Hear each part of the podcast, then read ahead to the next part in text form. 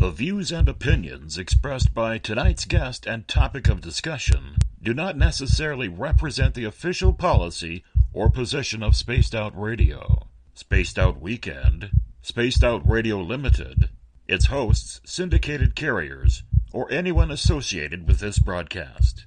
Any rebroadcast, reproduction, or other use of this broadcast or podcast without the express written consent of Spaced Out Radio or Spaced Out Radio Limited is strictly prohibited. Listener discretion is advised.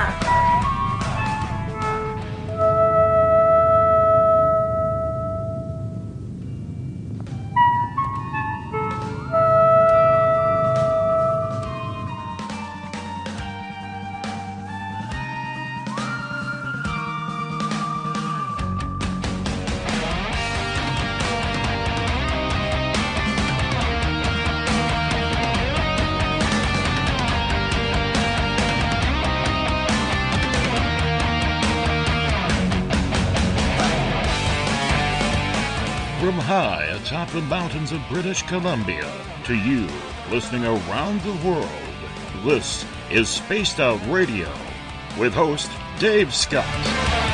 They let us play with all our toys. They let us think that we're big boys. They let us make the louder noise, but rule the world. They let us think we're Superman. You can follow us on our website, spacedoutradio.com, on iTunes and tune in.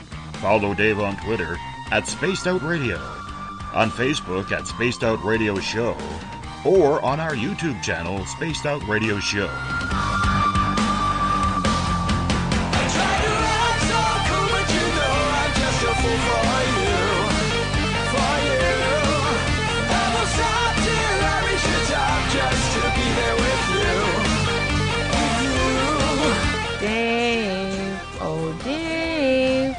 Are you playing with Bigfoot and aliens again? Uh, Dad, you gotta stop haunting the ghost. It's scaring them. All right, seriously, put down the pointy sticks. The deeper I fall.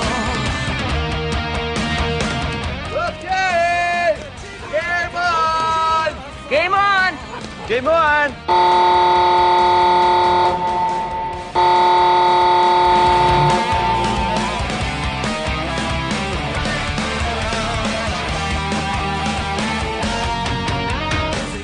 Password is Alright, alright, alright. Buckle up, space travelers. It's time to go for a ride on Spaced Out Radio. Mr. Bumblefoot, Dave is ready for liftoff. I try to act so cool, but you know I'm just a fool for you. For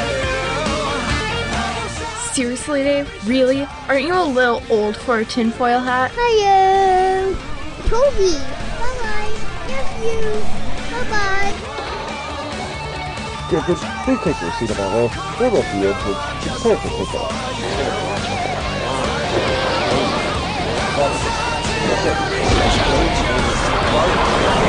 Start. Two, one, boost ignition, and liftoff.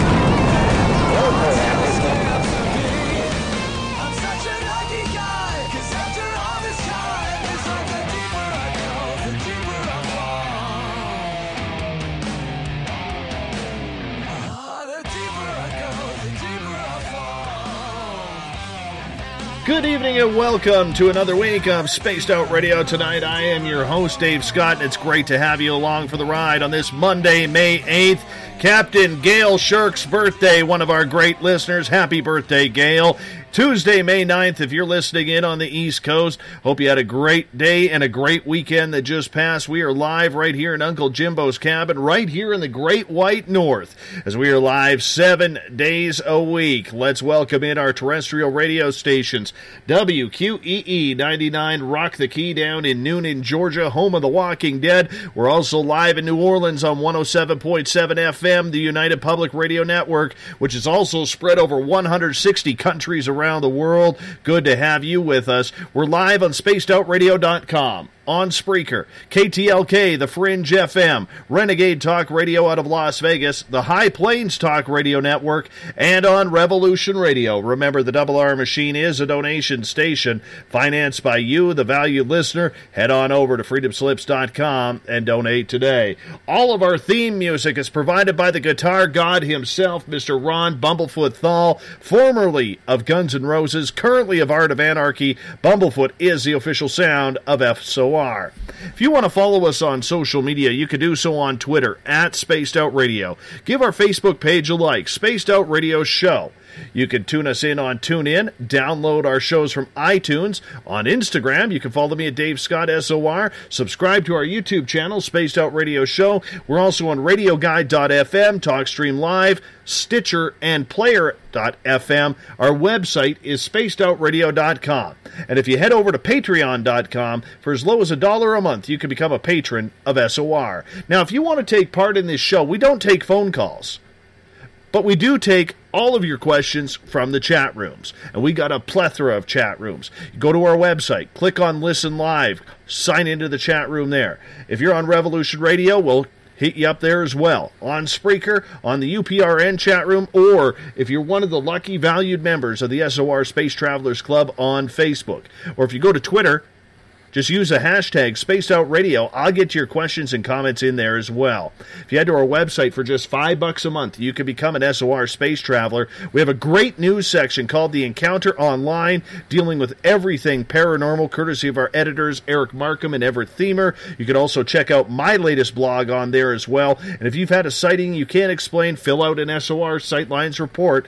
Our researcher Mike Schmidt is ready to find out what's going on. Now, tonight we're back for an abbreviated week for me on this show. I'm actually taking a holiday. Hard to believe, I know. I know you guys are like, what? What's going on? Why is Dave taking a holiday? He never takes a holiday. Well, I'm going to be here tonight and tomorrow night. James Tyson from Space Out Weekend will be filling in for me the rest of the weekend on Monday because I'm traveling to Boston on Wednesday and I will be taking part in the first annual Provincetown Paracon. I will be back hosting the show on Tuesday, May 16th. So make sure you still check out the show. Still live programming, nothing recorded because we keep it live for you every single show. So to warm up for the weekend, we are getting a little ghostly and alien tonight with an intriguing paranormal adventure from our guest, Michael Huntington. Michael is a great paranormal investigator and enthusiast who loves traveling adventures when it comes to finding all things weird and spooky. Whether it's ghosts or the latest UFO sightings, or even looking into the mysteries of the past, Michael is someone who loves to find a good story and see where it goes. It's the paranormal vagabond lifestyle of this adventure that he enjoys the most. You can try out his website, huntingtonstrangetravels.wordpress.com. I'll give that to you once again. huntingtonstrangetravels.wordpress.com. Michael Huntington, welcome to Space Out Radio for the first time. How are you, my friend? Uh, I am doing great. Uh, thanks for having me. It's good to be here. You know what? I, I love what you do, my friend. I really do. And I'm excited to Thank get you. into it because we're going to talk about this literally for three hours tonight. You're going to go the distance. And I love it when guests go the distance. You know, you're not doing the seventh inning stretch after two. No, you're going the full nine innings tonight.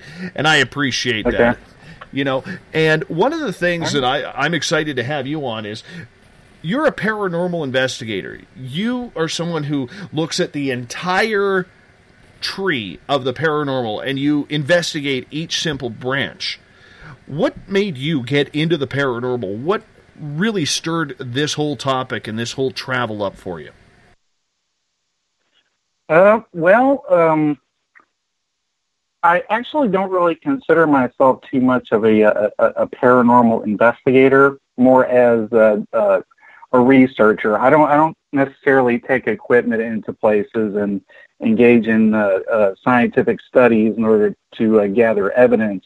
I do like to go to places to uh, document uh, the stories and the folklore and the history surrounding all of it, and, and its impact upon uh, uh, history and culture, and uh, to get some good uh, photographs, uh, and also just to be in these uh, interesting spots uh, that I uh, that I grew up uh, reading about in books.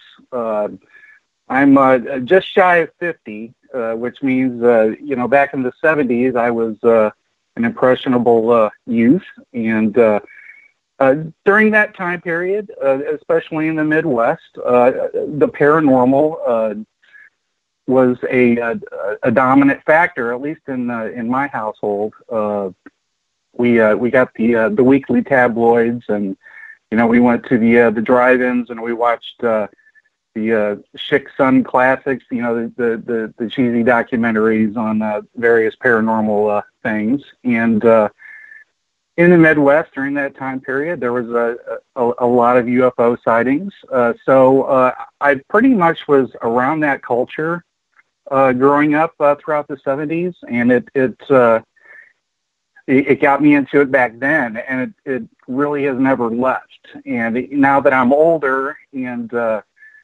you know, I, I I have a family, and and we like to travel. I uh, I travel to some of these. Uh, uh, places that I read about as a kid to try to, uh, you know, get an idea of uh, what the locations were like and where people were, and you know, it, it's sort of an after after effect uh, sort of way to look at it and to to to connect to it. You know, uh, it's, it's a little better than uh, just reading about it or or watching a documentary. And uh, we started doing this a few years ago, and uh, it's uh, taken off. We have a lot of fun. We visit. Uh, all kinds of interesting uh, places uh, along the routes that we travel when we take our uh, our regular vacations. If there's a UFO landing that took place nearby, or a haunted house, or uh, you know a Bigfoot sighting, we'll uh, we'll try to stop off and uh, get a look at it and document it and share it with people. That sounds absolutely amazing. How did you get your wife to go along with this? Is she an, is she an enthusiast as well, or she's like, oh my gosh, Mike's taking us on another adventure. Where are we going this time, Mike? Yeah, uh, well, I mean, uh, I've been to these places, but you know, my wife and my kids have also been to these places. You know, so I'm I'm I'm giving them you know this unusual experience. Uh, I, I try not to rob them of regular vacations. You know, I don't I don't try not to go too far off uh, course, uh, drag them out to a field or anything like that. Uh, but uh, you know, we try to have fun. My my wife is not really into the subject. Uh, but she knows me and she knows that I am into the subject and she knows it'll be fun and interesting and different and it's something that I, you know, like to do. So she supports that. Yeah, uh, people automatically, you know, assume that she must be into the subject or she must be really, really understanding. because, uh, yeah, if you're not really into, you know, the weird stuff, it's just sort of an eye roll sort of thing. But, uh, you know, she's she has fun and we have fun and she knows it's uh, it, it's unique experiences that we are having. How do your kids like it? They think Daddy weir- is weird, or do, do they go along with it thinking it's some sort of cool, crazy adventure? Uh, yeah, both of those. I think they they they know it's a little different, and uh, you know, uh, but they also, you know, as kids, they're they're getting to do some of the cool stuff that I wish I could have done when I was a kid. You know, uh, my boys have hunted. Uh, through the TNT swamps of Point Pleasant looking for the Mothman, you know, in the real spot. uh, they've been into haunted houses and they've been to, uh, you know, where uh, alien spacecraft have, have landed and where people have uh, seen Bigfoot. So, you know, they're, they're, they sort of have a cool bragging right thing uh, with some of their other, you know, friends and schoolmates. but, uh, you know, they, they think it's fun. They think it's cool. I, I, I like, I, immersing them into this, uh, you know, not to have a belief system or anything, because I don't necessarily believe in, in all the stuff that I uh, research or study. Um, but it it gets them curious and it gets them interested, especially uh, you know when I ask them a different theories, you know, because I I try to get get them to uh, think of different things that uh, you know, say a Bigfoot could be, you know, and it, it's fun hearing uh, their interpretations and. uh you know that's sort of the point with uh, bringing the kids uh, along as well is to uh, get them interested into the, in into the strange, the unusual, and uh, you know in the sciences as well. We we do visit a lot of uh, uh, you know museums too. Usually we'll be going to museums uh, as we're stopping off at some of the strange places. You know, one of the things I actually like about this is you are teaching your children history. So it is a learning experience. It's just coming from a different nature. So every time you go on an adventure, it is a history lesson for them. Right. Um, and it, we, we go to a lot of aviation museums, you know, uh, and we kind of look at, uh, you know, it's connected to the UFO stuff because there's a lot of uh, interesting aircraft that are that are part of the uh, the UFO story over the history, especially a lot of you know secret X planes. Uh, and we we try to hunt those down, track those down at the different museums to uh, to get a look at them. And uh, yeah, uh, there's also the ulterior motive of you know I'd, I'd I'd like my kids to go into uh, you know the sciences and and into aviation perhaps you know or or uh, or something like that. So uh, yeah, there's there's double benefits. I get to write about different things, and the kids get to uh, you know experience cool jets and stuff like that. That's what I loved about taking my kids down to Boeing Field in Seattle. Is to Right. ex- experience that, and the cool part about it is in Seattle you can actually sit inside an SR seventy one, which is absolutely Oh. insane. You know, Nice. so. But I mean, I don't know if you've ever seen a cockpit of an SR seventy one up close and personal, but even with Yeah. a spacesuit, I am surprised those guys could even get in there. My goodness, that's tiny, Yeah. very tiny. Yeah, Or I think I, I think they literally had tools that you know they called the can opener, you know, to kind of get these guys out of uh, out of these uh, these craft they were squeezed in so so tight. You're right. So, did you have paranormal or ufological experiences as as a kid that led you to this path of intrigue, or was this just one of those hobbies that you thought, man, this would be cool to study because I just love this stuff? Well, yeah, I've always uh, you know found it interesting, and uh, uh, you know I, I- read a lot of uh, UFO books uh, and paranormal, you know, ancient aliens and uh, Loch Ness monster, all that sort of stuff back then. Um, and uh, that was pretty much uh, the predominant influence. Uh, I did have, you know, uh, a, a sighting uh, when I was around ten, but uh, you know, it, it just sort of solidified my interest in it. You know, um, and uh, I, I had a sighting in 2008 as well, but uh, that appeared probably more like maybe a secret government uh, craft just by its uh, its appearance. You know, it was one of those black triangles. Um, other than that, I uh, you know, aside from seeing a couple of objects, I haven't really had any uh, you know monster encounters or ghost encounters. Uh, you know, I, I've been in uh, some of the most haunted houses, uh, so you know I haven't really had any any experiences along that realm. Uh, I mean, I've had a, a few photographic anomalies at different uh, places that were uh, considered active, either in uh, UFOs or ghosts, and uh, you know, a few interesting things occurred, you know, with the with the equipment and the uh, photographs, but nothing overt, nothing, you know, no ghost tapping me on the shoulder materializing in front of me or, uh, you know, uh, encounters with any uh, man beasts or or or or anything. At least you know recently or or anything that uh, you know is concurring. So, what do you prefer to investigate? Do you like the paranormal? Do you like the cryptid things like Mothman or Bigfoot, or do you prefer going to the UFO hotspots? What really geeks you up about this?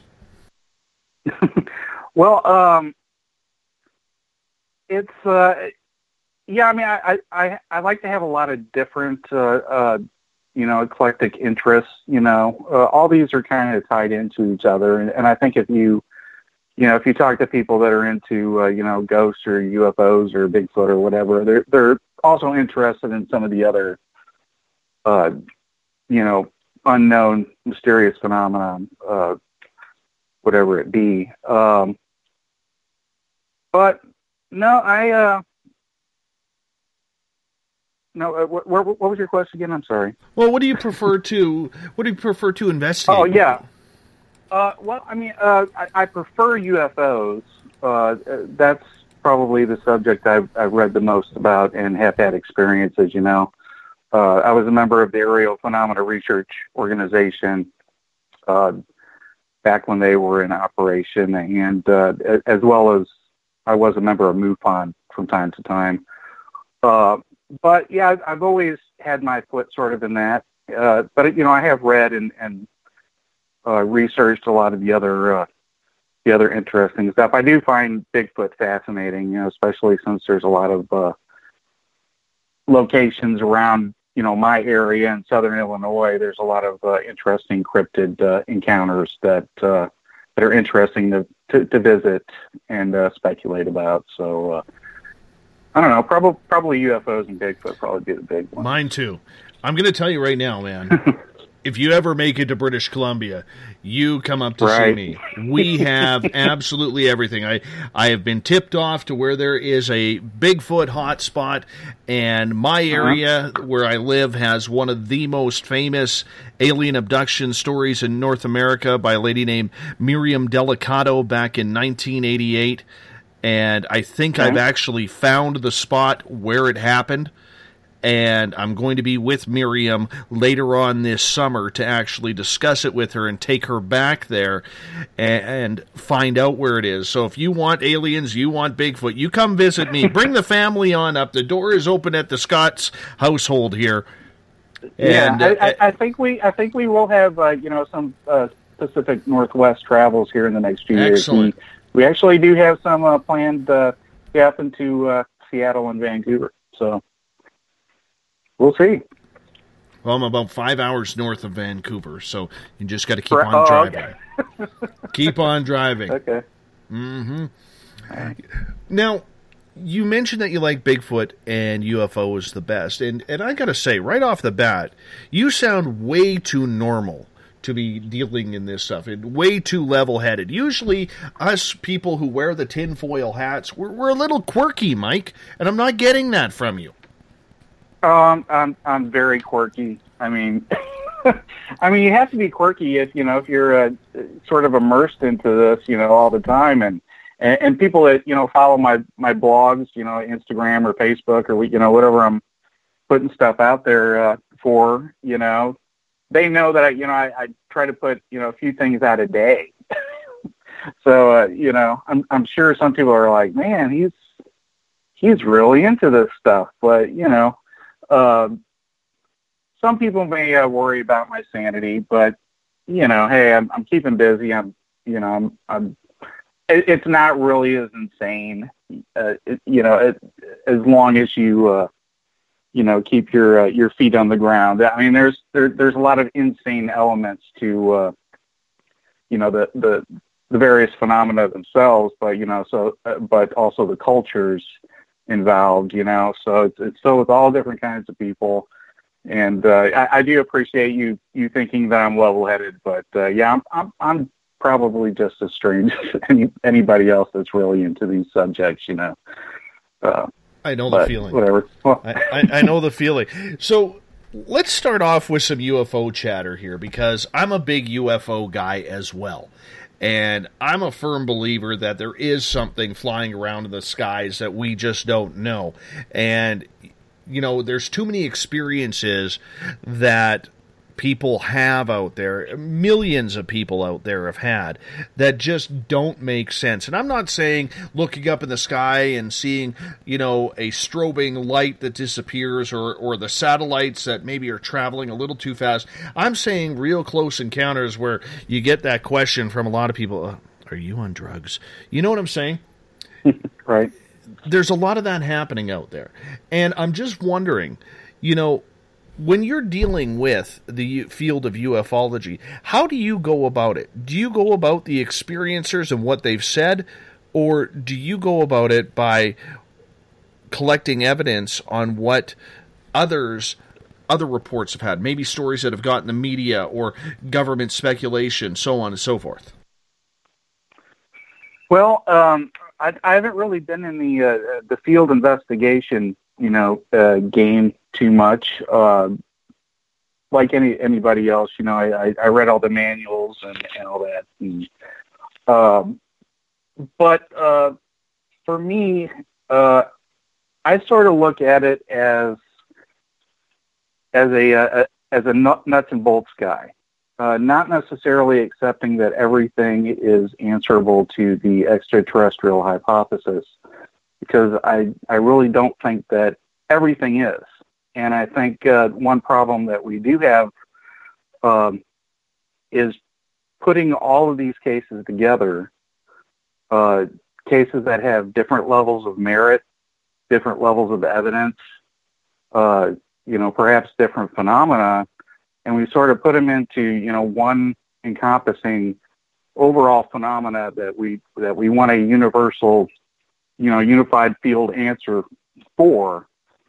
Um, and some people believe that you know the preponderance of uh, you know the unknown cases uh, uh, are extraterrestrial in origin, and that has become the predominant viewpoint for uh, you know mainstream ufology is that uh, we are dealing with an extraterrestrial presence.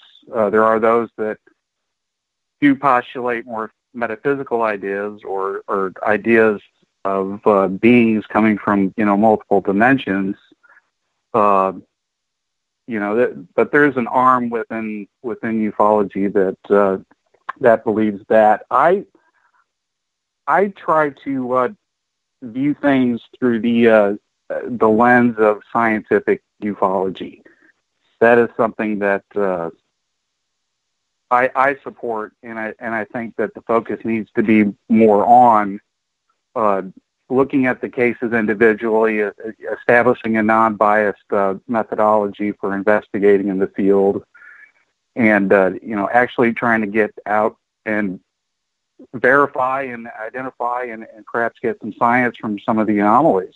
You know, so um, I've sort of moved away. There, there's always the theoretical side to things, and uh, you know, you're going to have like cases that may merit, you know, the, the extraterrestrial hypothesis. But I think if uh, ufology is going to be more than just a, a, a belief system where you're trying to get people to you're trying to persuade people to believe something uh, I, I think we're missing the point that we need to get to you know that there's actually anomalies out there that are worthy of investigations some of them uh, you know might be natural phenomena some of some of them might be uh, unknown phenomena that we can uh, that we can uh, investigate and should investigate and certainly some of them are probably uh, secret government craft but uh, you know and some of them might be extraterrestrial. But in order to get to those, you know, we have to filter through a lot of this other stuff, and we have to do it in an unbiased manner so that we can actually get some good supporting evidence. That's that's what we're lacking, and that's what the focus needs to be on. Not persuading, but persuading through evidence and through uh, field investigations and field studies, in my estimation. So. Uh, I don't know. Uh, the big answer to that question is uh, depends on what case you're talking about. Absolutely, you know? absolutely. That every case is different. But what do you think is actually up in the sky? So, out of every ten UFO sightings, how many do you think are ours compared to of other worlds?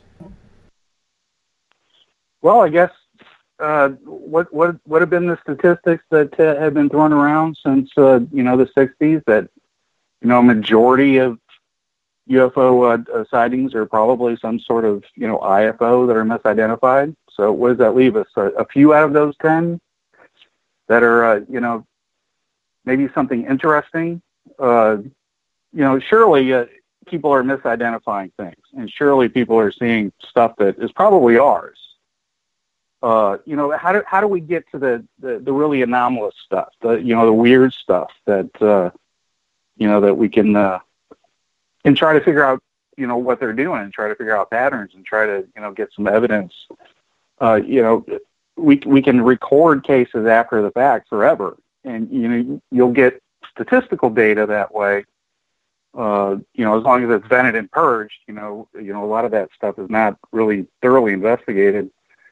Uh, a lot of those cases are not thoroughly investigated, I think. Um, but uh, I don't know. I, I I I think probably maybe one out of ten. You know, maybe maybe half of one out of ten is, is maybe something that that could be uh, something from elsewhere. Um, you know, I, it's sort of a cop out answer, but you know, th- this is really, you know, been my position that I've developed. That you know, uh, some UFOs might be from here, some might be from there, some might you know, most are probably misidentified. But uh, you know, how do we get to that small fraction? I understand that. And do you believe, though, that the the anomalous things that are in the sky that people are reporting are of true nature? Do you think people are actually seeing what they are seeing, or do you think that they just don't study what is happening up in the state up in the sky, pardon me, enough to have clarity as to what the International Space Station is, or what a satellite is, or hell, even even a bright planet, meteorites, for Yeah, uh, instance.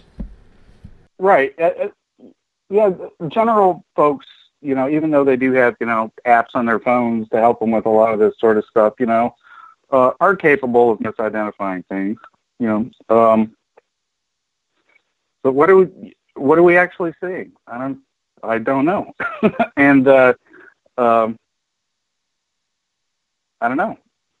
Uh, some of this stuff might be from other planets. How, how do, how do we determine that? You know, do we, do we determine that through, uh, you know, physical evidence from close encounter sites or, you know, uh, uh, evidence from, uh, you know, abduction cases?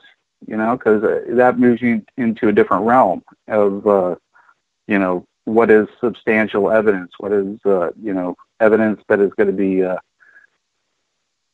you know, conducive towards uh, promoting a theory? Because, you know, mainstream science does have negative views of, you know, some of the techniques that are utilized in in close encounter of the second kind case or third kind cases. You know, so uh, I don't know uh, I, I think if we had, you know, some sort of physical evidence uh, uh, denoting, uh, and, and that's that's really, you know, where a good place that a lot of ufology can focus on is trying to get get back to getting some physical evidence, you know, things that are that are measurable. Uh, you know, this is my old nuts and bolts side. Uh, some people, you know, have metaphysical interpretations. Uh, you know, to where you know all of this is not going to necessarily make scientific sense, uh, and that opens up the philosophical questions. But for me, uh, yeah, evidence is, is, is a key thing, and uh, you know, I I don't want to believe something based upon you know somebody's testimony. Uh, you know, I I want to know something by having strong evidence or a preponderance of the evidence that uh, that is going to support you know hypotheses. Do you believe then that we are putting too much stock or not enough stock anymore in the actual experience people are having? Uh, well, no, I, th- I think people are interested in, in the experience because um, whether or not you're dealing with a, a real external, you know, phenomenon, regardless of you know whether it's from outer space or man-made or you know some something natural, uh, people are seeing something and they are be, being affected by it. And even if it is a figment of their imagination, a lot of a lot of these people had built belief systems around it. So, uh, regardless of you know the reality of a circumstance, although the, the reality is very important as to whether or not we're being visited by extraterrestrials, you know, but re- regardless, uh, there is something to be learned. uh, either way. You know, psychology can benefit from looking at, at the issue or, you know, philosophy or, you know, physics, geology, whatever, uh, whatever the circumstance. Uh, now, uh, is it possible that we're dealing with some sort of psychic manifestation? Um, as some people, you know, from, uh, you know, maybe the Vallée camp uh, uh, might might believe, or you know, interdimensional beings, perhaps. Uh, you know, uh, these are sort of alternatives to the extraterrestrial hypothesis. They they may or may not be possible, but you know, how how do we how do we establish that? You know, how do we how do we get the evidence to to make those determinations? Uh, do we just uh, listen to people's accounts and and collect antidote as uh, or anecdotes as uh, you know as the evidence of of that reality? Uh, I don't know. That's uh, I again, you know, think that uh, the physical evidence gathering uh, is probably your best bet to answering some of the uh, some of the issues. And I understand that every time you have a first person experience that comes out, that there are three sides to that story. There's the person's side who experienced it, there's the eyewitness side, and then there's the truth somewhere down the middle. And, right. you know, you have to take everything with a grain of salt. But do you think today, because one thing I have noticed with a lot of researchers out there, they still love to hear the story, but they are so committed and so focused on getting disclosure or scientific evidence of proof that they have right. absolutely put the experiencer on the back burner. Do you think that's a right or wrong way to approach these investigations? Uh, not at all. And uh, you know, uh, me saying what I just said, you know, in, in promotion of, of, of the science and what evidence would be sufficient for myself, uh, that is in no way knocking people that have had experiences. Uh, I myself have had experiences. Now, you know what experience I had, I cannot tell you, and I can offer you no evidence.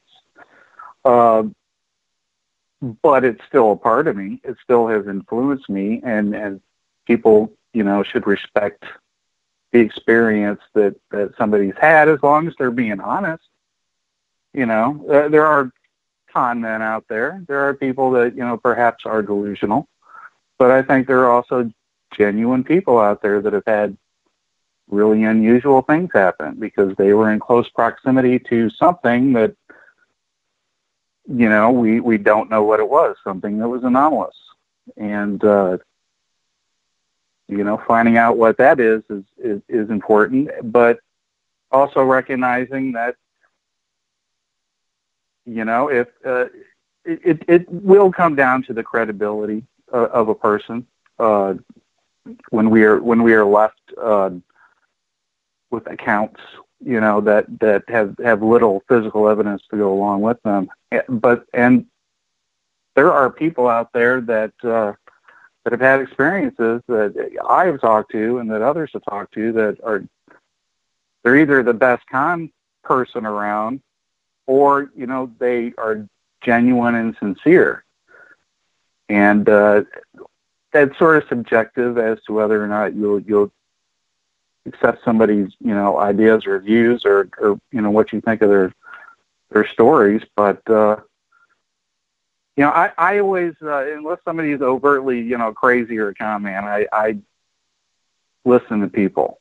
And i respect you know the idea that uh you know they they may have had something that, uh, weird happen to them and uh i'm open to that and possi- that possibility as well. I'm i'm not saying there aren't aliens or anything but uh, I really want to know, you know, and I really want to, you know, I, I've been following this for 40 years now, you know, and it, it, it's sort of been the same recounts of stories and the same, you know, sensationalism over and over. But, uh, you know, I, I'd, I'd like to get down to, you know, knocking out some of these, uh, some of these things and trying to figure out what some of these things are. And if that takes disclosure or if that takes field investigation or you know, whatever. Um,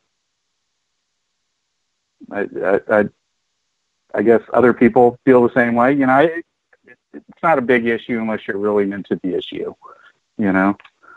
But uh, Oh, always come on. fascinated Come me. on. You, you haven't seen any aliens yet.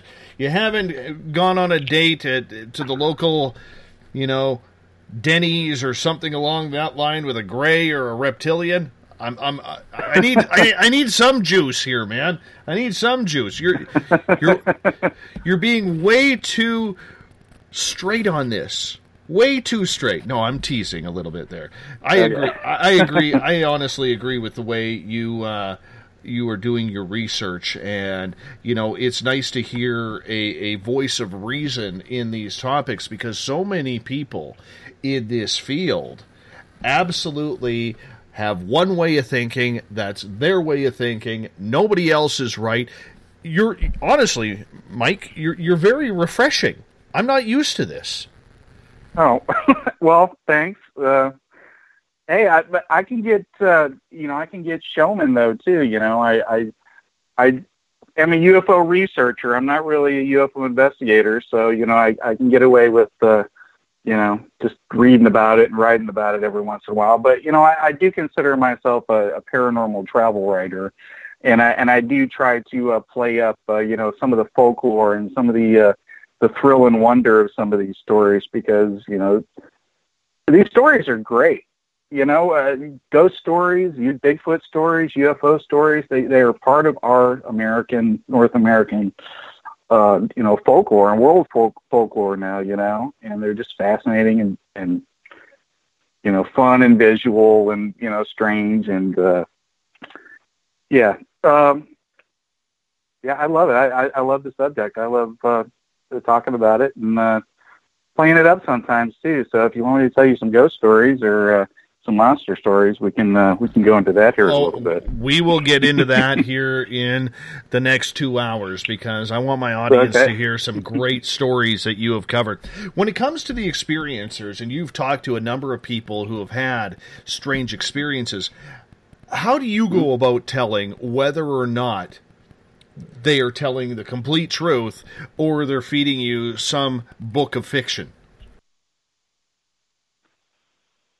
Well, um, I think a lot of that is, you know, before you, I guess you meet somebody, you know, and I've met a few people that have, like you said, a few people that have had experiences, but, you know, I, I, I, I like to research a case, you know, really heavily and, and, and see if, uh, if there's anything unusual, you know, if, uh, somebody's, uh, has mental issues or, uh, had, uh, you know, running with the law or whatever, that's probably the first sort of thing that you would check to to see if somebody's uh, got a good veracity. But uh, meeting somebody in person, yeah, you can kind of you can kind of tell if they're part of the you know the machinery that you know they're within the UFO cottage industry or not, you know, and it's sort of a it's sort of their niche that they've uh, filled within uh, the the culture. You, you can tell somebody if somebody's a believer you know, uh, or if somebody's kind of gone to the other end and, you know, maybe has dropped off the delusional aspect of it, you know. But I don't judge people. I try not to judge people. Everybody's, you know, on their own path and has their own experiences. And who am I to say what other people have experienced, you know? Um, I, I guess it's a subjective sort of thing. You know, each of us, uh, you know, we'll look at a witness and choose to believe somebody or not.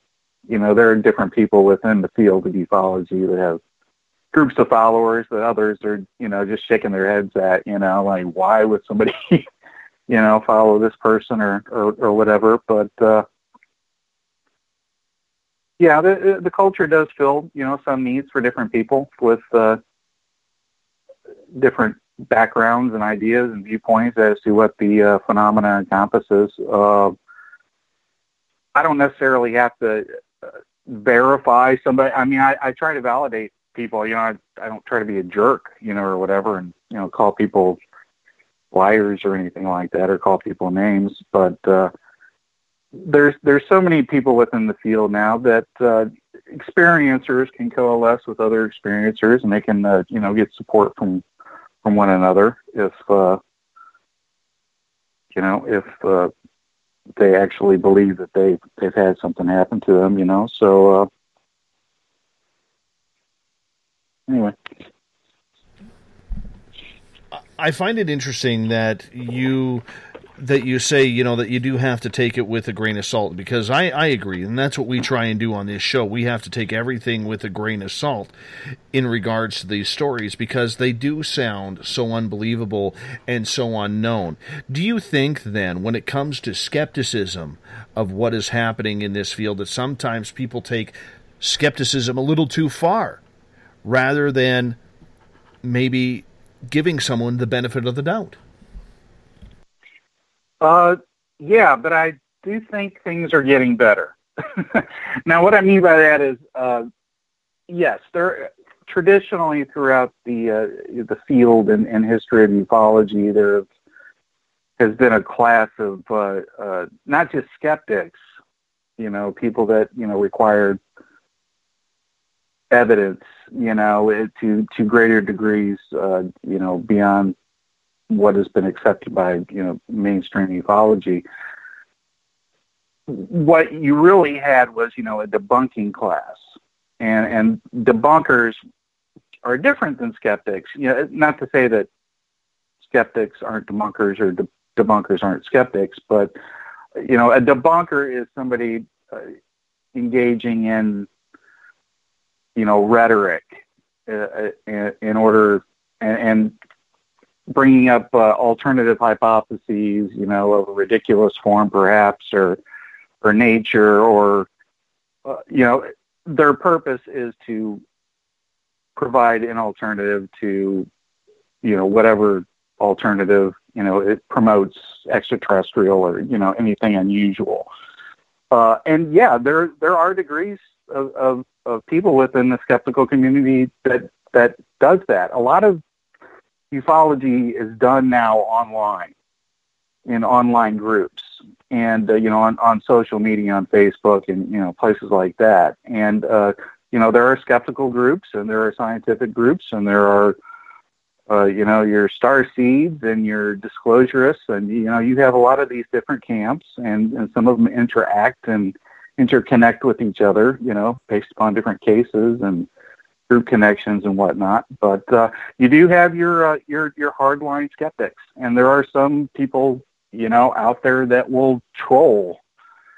And uh, you know, they're it's a it's a new form of debunker. You know, the the troll debunker, and I'm sure a lot of people out there, you know, have uh, put things on on certain uh, groups. Of, you know, they they may have noticed you know these people come out. Uh, skepticism has its place it surely has its place.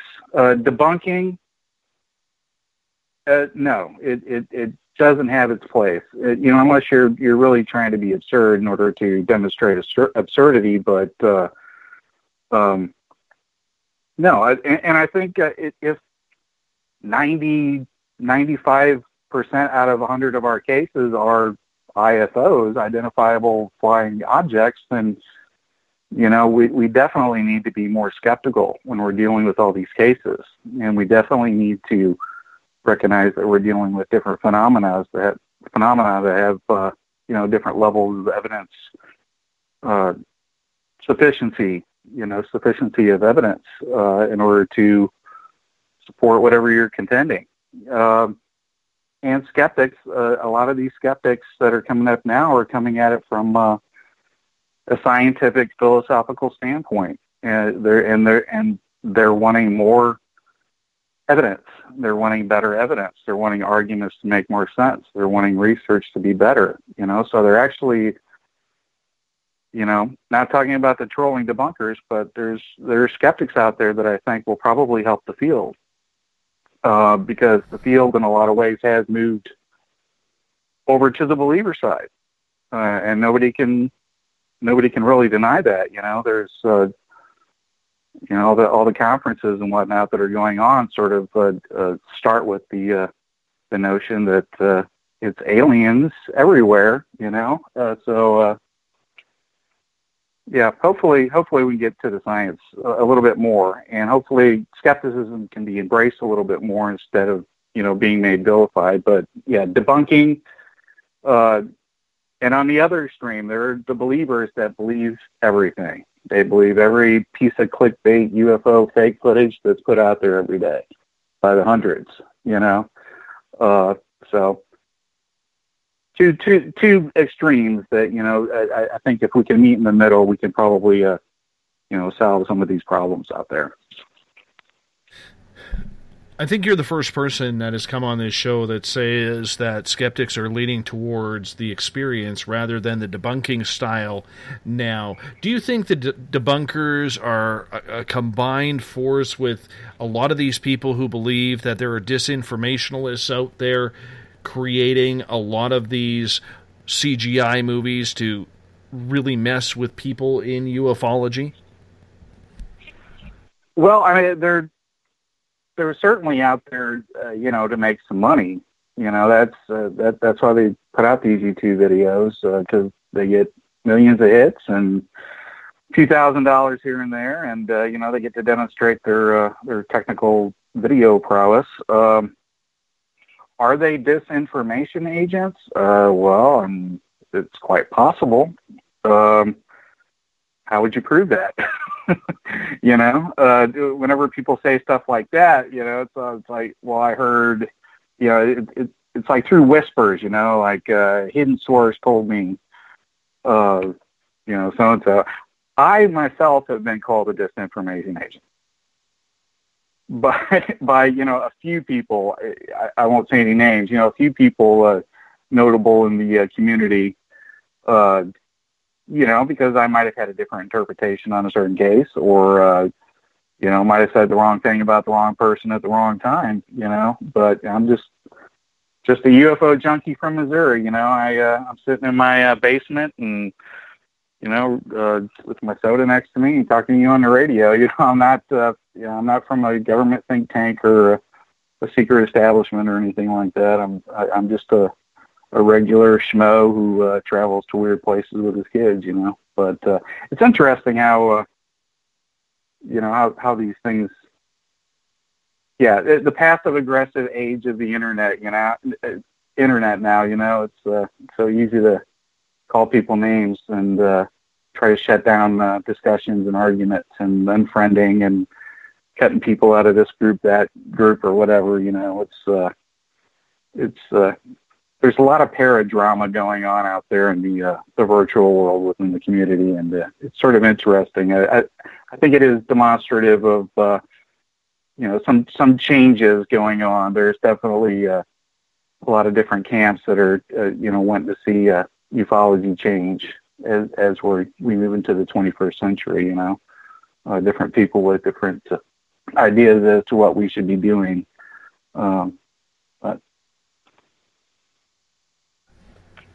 I think it's nice to have that clear mind. And that's what we try and do. Like like with this show, I've been offered to go on so many different networks that are just ridiculous or people trying to get an opinion and especially in paranormal media, which I'll actually be speaking about at the Provincetown Paracon this weekend in Boston.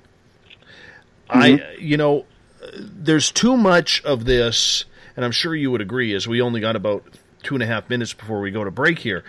But there's too much of this giving opinion as fact in this field. You know, we talk right. about science, we talk about real research, and yet for me, I see a lot of opinion. I don't see a lot of fact. Do you notice that as well?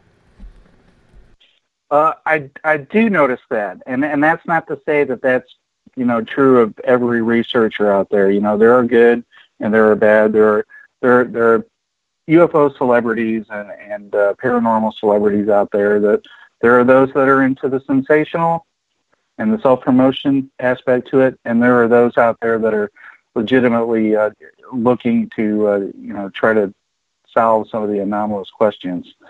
Um, yeah, it's it, it, it's an interesting field out there. I definitely think that uh, that Hello? Yes. Yeah. No. Oh, okay. I'm we, here. we got okay, you. Sorry. okay. I, I lost myself for a second there. Anyway, uh, what were you saying? Sorry. Well, just in regards to, you know, there's a lot of people who are expressing their own opinion as scientific fact Oh, yeah. rather than doing scientific research on it. Right. Uh, yeah, and uh, uh, whose opinion is uh, you know better than another's? You know, I mean, there are, there are legitimate people out there that that do do the research, and their and their opinion is definitely worthy, you know, of consideration.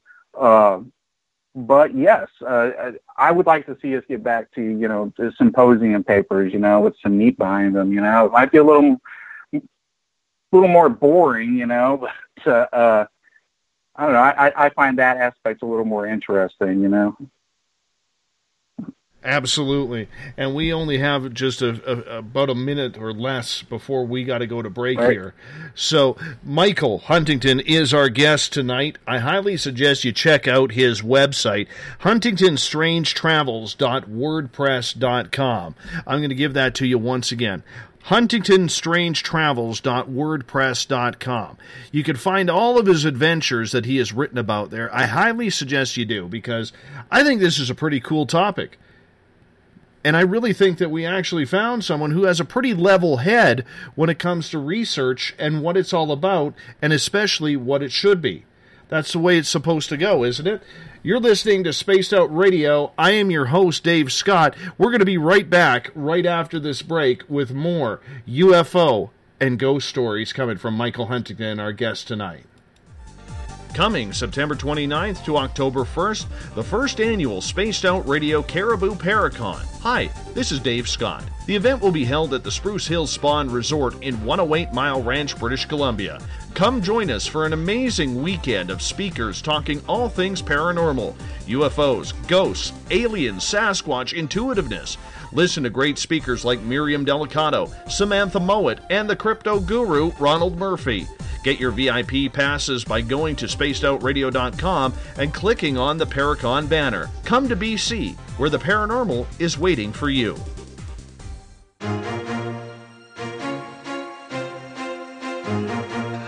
From coast to coast to coast, Blacklight Uncharted is taking on the paranormal across Canada. From ghostly hauntings to the UFOs flying above in conjunction with MUFON Canada, we're closely investigating what's going on in the northern skies and checking out the apparitions that walk among us.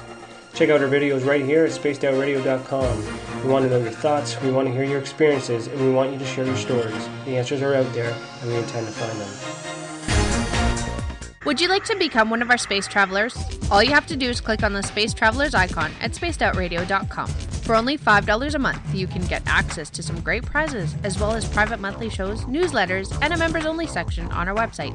Become a space traveler today. It's paranormal news at its finest. Welcome to The Encounter. At spacedoutradio.com, The Encounter online is SOR's trusted news source for everything weird and strange going on around the world. This is news editor Eric Markham. Our team of journalists are scouring the planet for those strange stories that rarely make the mainstream. No fear mongering or fake news here. Head over to spacedoutradio.com and encounter The Encounter.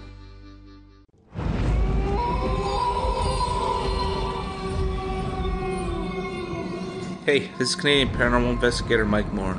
The third Wednesday of every month, I'll be teaming up with Dave Scott to bring you Ghosts of the Great White North. Each month, we will bring on guests from across Canada to discuss their ghostly encounters. Canada is a paranormal hotbed with stories you've never heard, so we're going to bring them to you. So get comfy on your Chesterfield, grab a donut, and join us, eh?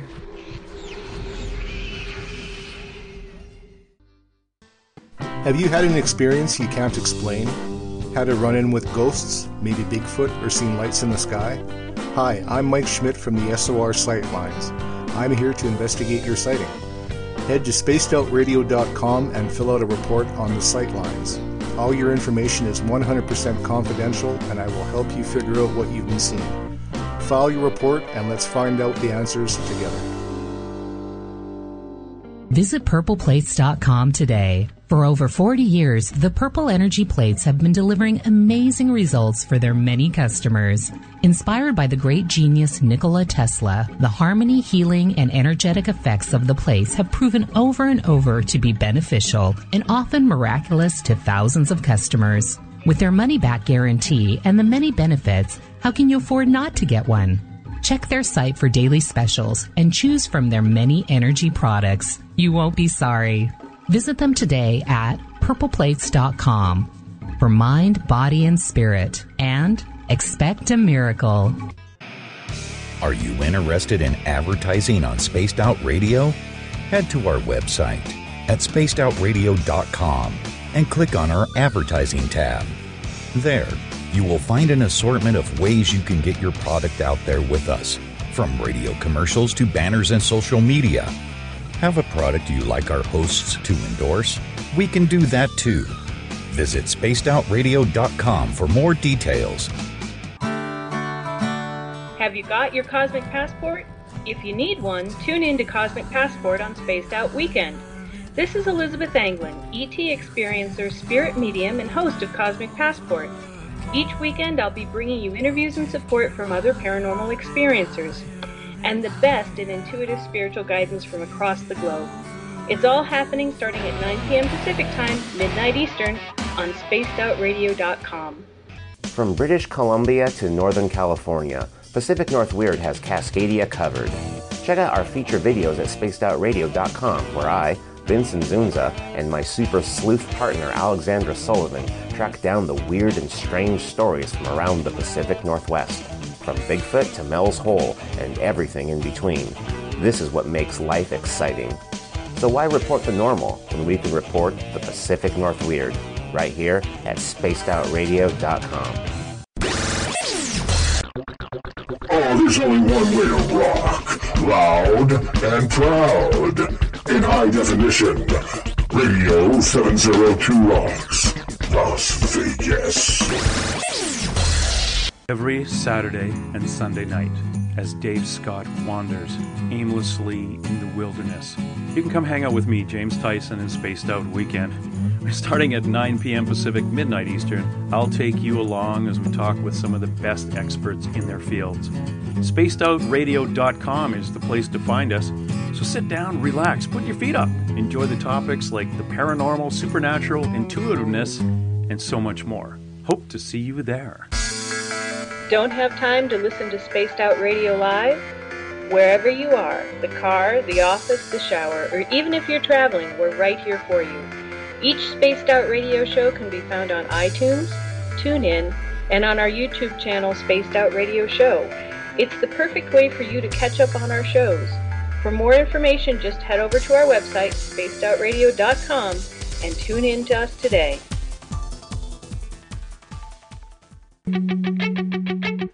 Views and opinions expressed by tonight's guest and topic of discussion do not necessarily represent the official policy or position of Spaced Out Radio, Spaced Out Weekend, Spaced Out Radio Limited, its hosts, syndicated carriers, or anyone associated with this broadcast. Would you like to connect with us? Head to spacedoutradio.com for all your latest show info. And hit us up on Twitter using the hashtag Spaced Out Radio. Now, back to Dave Scott and SOR. Welcome back to the second hour of Spaced Out Radio tonight. I am your host, Dave Scott.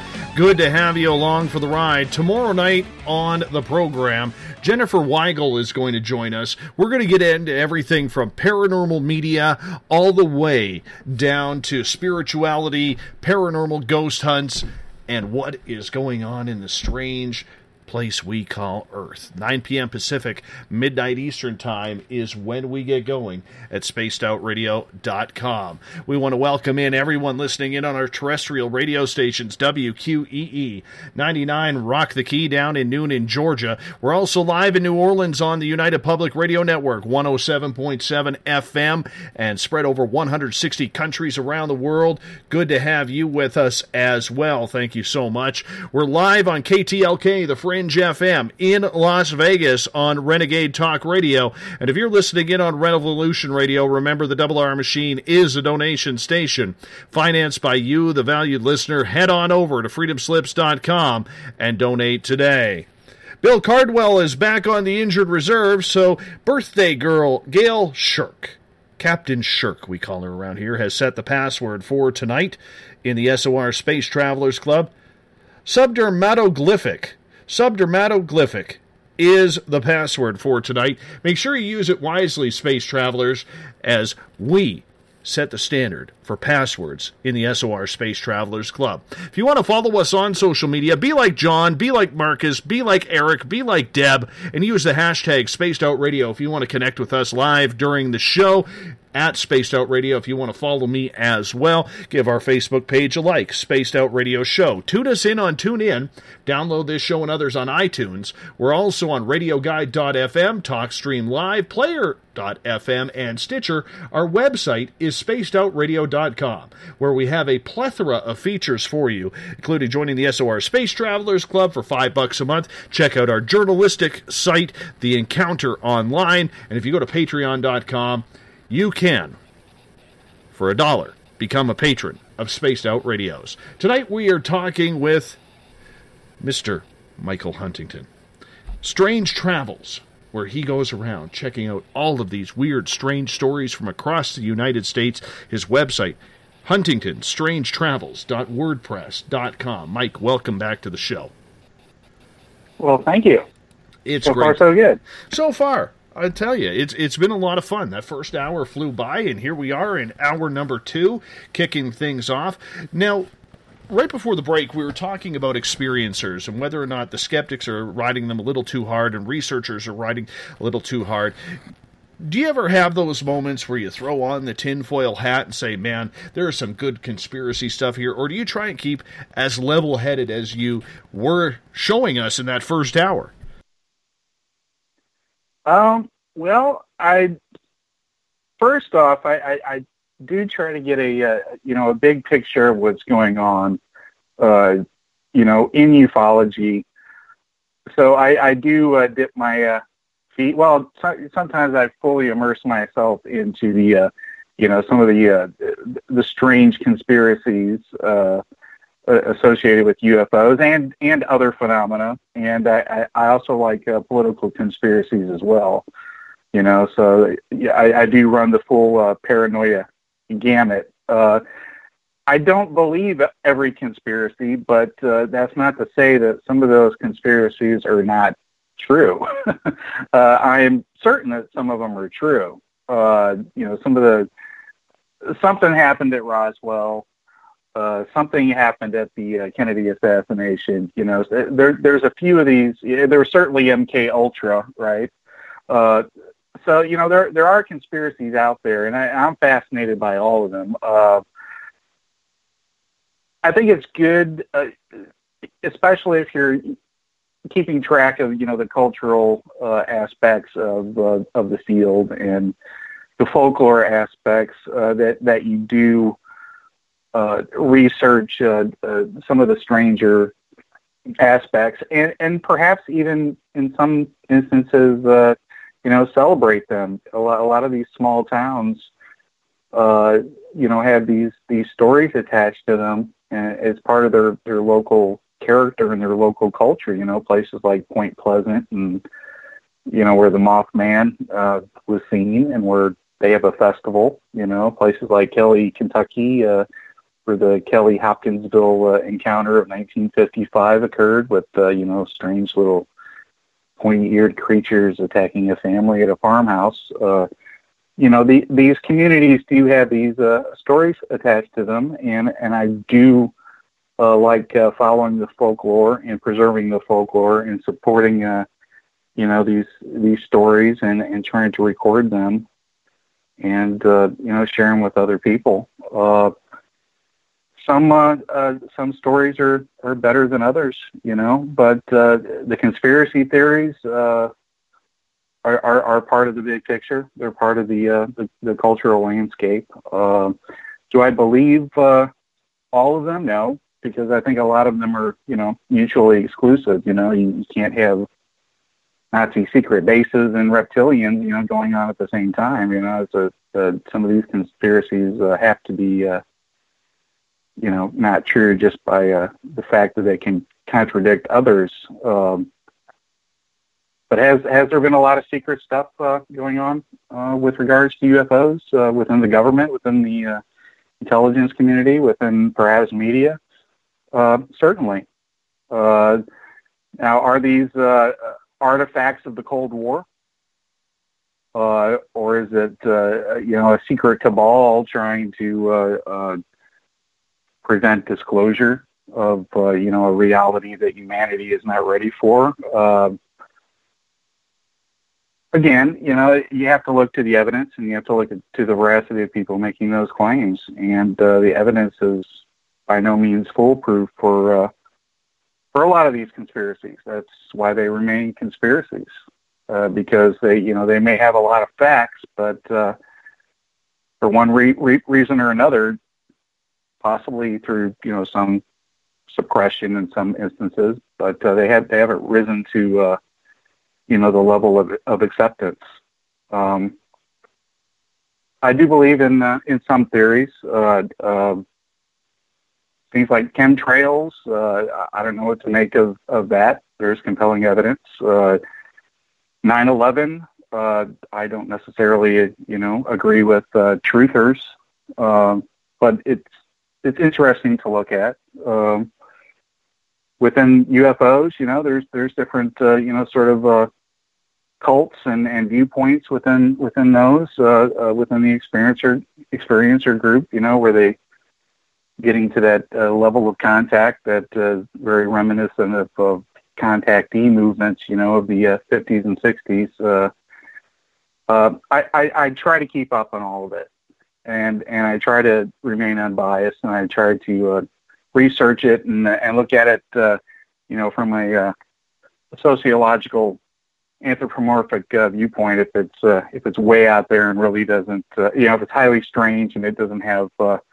supporting evidence. Um, I don't know if that's the answer you were looking for, but uh, yeah, uh, I don't know. Conspiracies, some some are better than others. Uh, I don't know. I have uh, I have questions about all of them, but I you know I do I do probably have opinions on on all the different uh, you know conspiracies. Do you believe then that the governments of the world are hiding what they know about UFOs? Hmm. Well, that is going to come down to a you know a personal viewpoint. Uh, always, you know, and it, it it almost takes a religious sort of aspect to it. You know, do you believe? Do you have this uh, belief system in this, uh, you know, this story, this not mythology in, in that it didn't occur, but in this, uh, you know, this narrative of, uh, of government cover up or world cover up or you know some sort of you know secret cabal worldwide uh, cover up to uh, deny people uh, the truth of uh, some sort of alien reality. Um, I don't have any evidence to suggest that or see that. Uh, certainly, governments have been involved in in in covering things up and you know manipulating uh, certain aspects of the public. Uh, you know, like I said, for for purposes during you know for the Cold War, or to hide uh, weapons development or you know different technology. But you know, this sort of accepted notion that uh, that Roswell occurred, uh, that uh, you know we do have crash flying saucers. Uh, we may very well, uh, but I don't know. So you know you, you're sort of living in, in, in two different worlds, uh, actually many different worlds when you're immersed in uh, this subject. You know there there's you know the reality of, of what could have happened versus the unreality of you know what could have happened and uh i'm fascinated either way you know uh i've been to places like pascagoula mississippi where uh, uh the the famous um ufo uh, the alien abduction occurred of uh the Hickson uh, Parker abduction in 1973, where the two fishermen were taken off the banks by these you know, robotic sort of creatures with giant claws and pointed ears or, you know, pointed antenna. Uh, I've been to that location and, you know, I had to, it, it, it was one of the fascinating, just visually impactful cases uh, when I was a kid. You know, just seeing it and uh, you know the, the images from it, and you know remembering some of the documentaries at the time and the TV shows at the time that sensationalized uh, you know the case. Uh, you know, I went there and uh, uh, there's there's the aspect of this could all be baloney. You know, these guys can be have just been fooling somebody, or you know, they may have hallucinated it somehow or whatnot.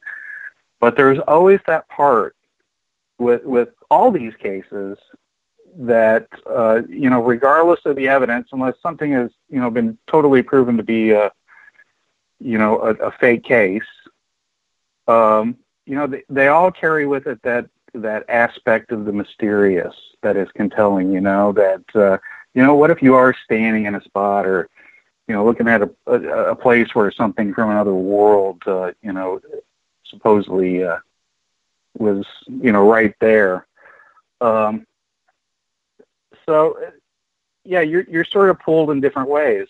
Uh, there's the rational side, you know, to yourself that you want to, you know, you don't want to be fooled and you don't want to become part of some, you know, weird UFO cult. And then there's the other part of you that, uh, you know, it's like, okay, uh, people are having some weird stuff going on. You know, it's it, it'd be good to try to get close to, you know, that if possible, if not to discover the mysteries behind it, but to, you know, maybe try to experience it yourself.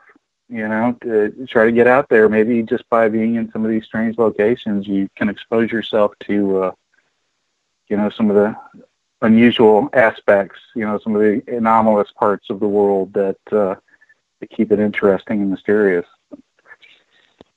I got a question from Everett for you in the Space Out Radio chat room on our website. And he is asking, with little to no physical evidence available, how do we bring more true science into ufology? That is a big question. uh, like, okay, uh, pretty much what you're saying is, is how do we get science to accept ufology and how do we get ufology to accept science? Because it's sort of the same thing. Uh, ufology is is by definition, you know, the the study of UFOs, and uh, it, it's not necessarily the identification of aliens, although that's sort of what it's become. But it's actually the study of UFOs, the phenomena, the people, the history, the movements, all all the the various aspects of it. And one aspect of it is how you know the philosophical aspect of the field how do we uh, establish a methodology that provides evidence for claims you know what is the best best techniques for determining you know evidentiary uh, uh, procedures and and how do we present that to academia and and create a legitimacy of of the study of uh, of the UFO subject. Uh, it is loaded down with a lot of, you know, flying saucers, aliens, and all that sort of stuff. You know, decades of, uh, you know, cultural attachment, the giggle factor, and you know, sci-fi movies and all that. But uh, I argue that you know, ufology is a field that is multidisciplinary, and uh, uh, you know, there there are cultural aspects, historical aspects, uh, philosophical aspects, uh, many different aspects, just as there would be in any subject that has had an impact upon culture and history. You know, women's studies, black studies, whatever. Uh, UFOs, undeniably, as a subject, as well as other paranormal uh, subjects, have had an impact upon American culture and American history and politics and, and everything else. You know, look at our movies, look at our TV shows, you know, look at uh, some of our podcasts out there. but uh, yeah, it's and, and the scientific part of it. What you really need to have is, is you need to have a movement. Ufology has sort of become this PR camp now, where you know the purpose is to persuade the public, and it, it's done through organizations or conferences or symposiums or TV shows, you know, you know or or podcasts, you know, uh, and online, and uh, the communication is one of a persuasive nature to try to get people to accept what's you know supposedly been established, but uh, as I've argued before, you know, it, it's not established. And and, and if groups think that it's established, then you know what's the point of having field investigations anymore? You know, if, if we're just waiting for disclosure, why why have groups? Well, you know, we just need to wait, right? But we can't because people are seeing things and there's stuff out there, and we want to go out there and we want to you know find out what it is. And uh, I argue that there's there's science to be done, and the way to get science involved is to do science and to be doing the scientific method and to try to uh, you know have investigative techniques uh, that uh, are logical and rational in order to try to get evidence.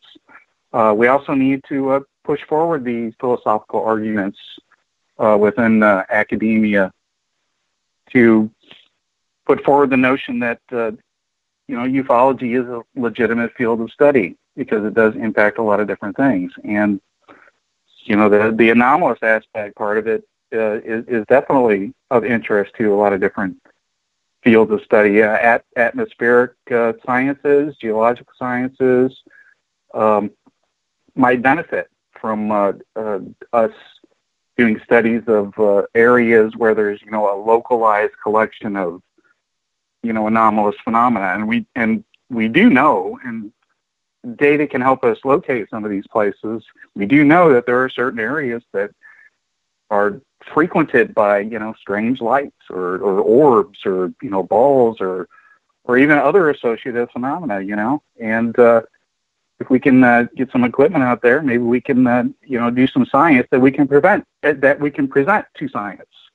And thus, uh, you know, we need, we also need more peer review papers. We need uh, uh, people to you know within the field to pre- prevent uh, present their uh, their evidence uh, outside of ufology, you know, into uh, other academic uh, realms, so that we can uh, fight that fight that needs to needs to happen. Uh, ufology, if it's going to be accepted by science, it needs to uh, first uh, do science and behave that way, and you know, focus on seeing how we can become more legitimate, more professional.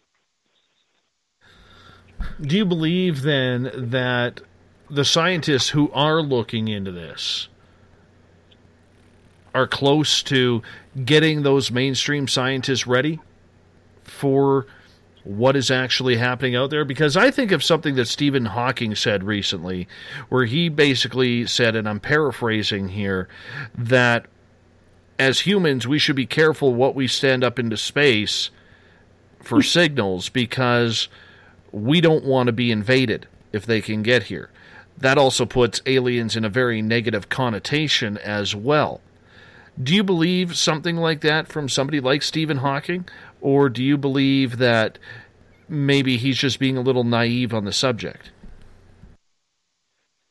Well, uh, well, I guess you have to try to consider what his intent was by saying something like that. You know, is he putting forward, uh, you know, a, a mental exercise to get you to think, you know, which is a possibility to get you to think about, uh, uh, you know, other life on other worlds and, and, and how things would need to change here, you know, and how to get people thinking about, you know, other civilizations. Uh, or if he's alluding to something, you know, that he knows some sort of secret that that the rest of us don't know. And uh, there are people that, that that do believe that there have been little disclosures, you know, uh, culturally, little things have been put out here and there, uh, you know, over the decades to try to uh, prepare us, you know, to uh, to get us used to the idea of uh,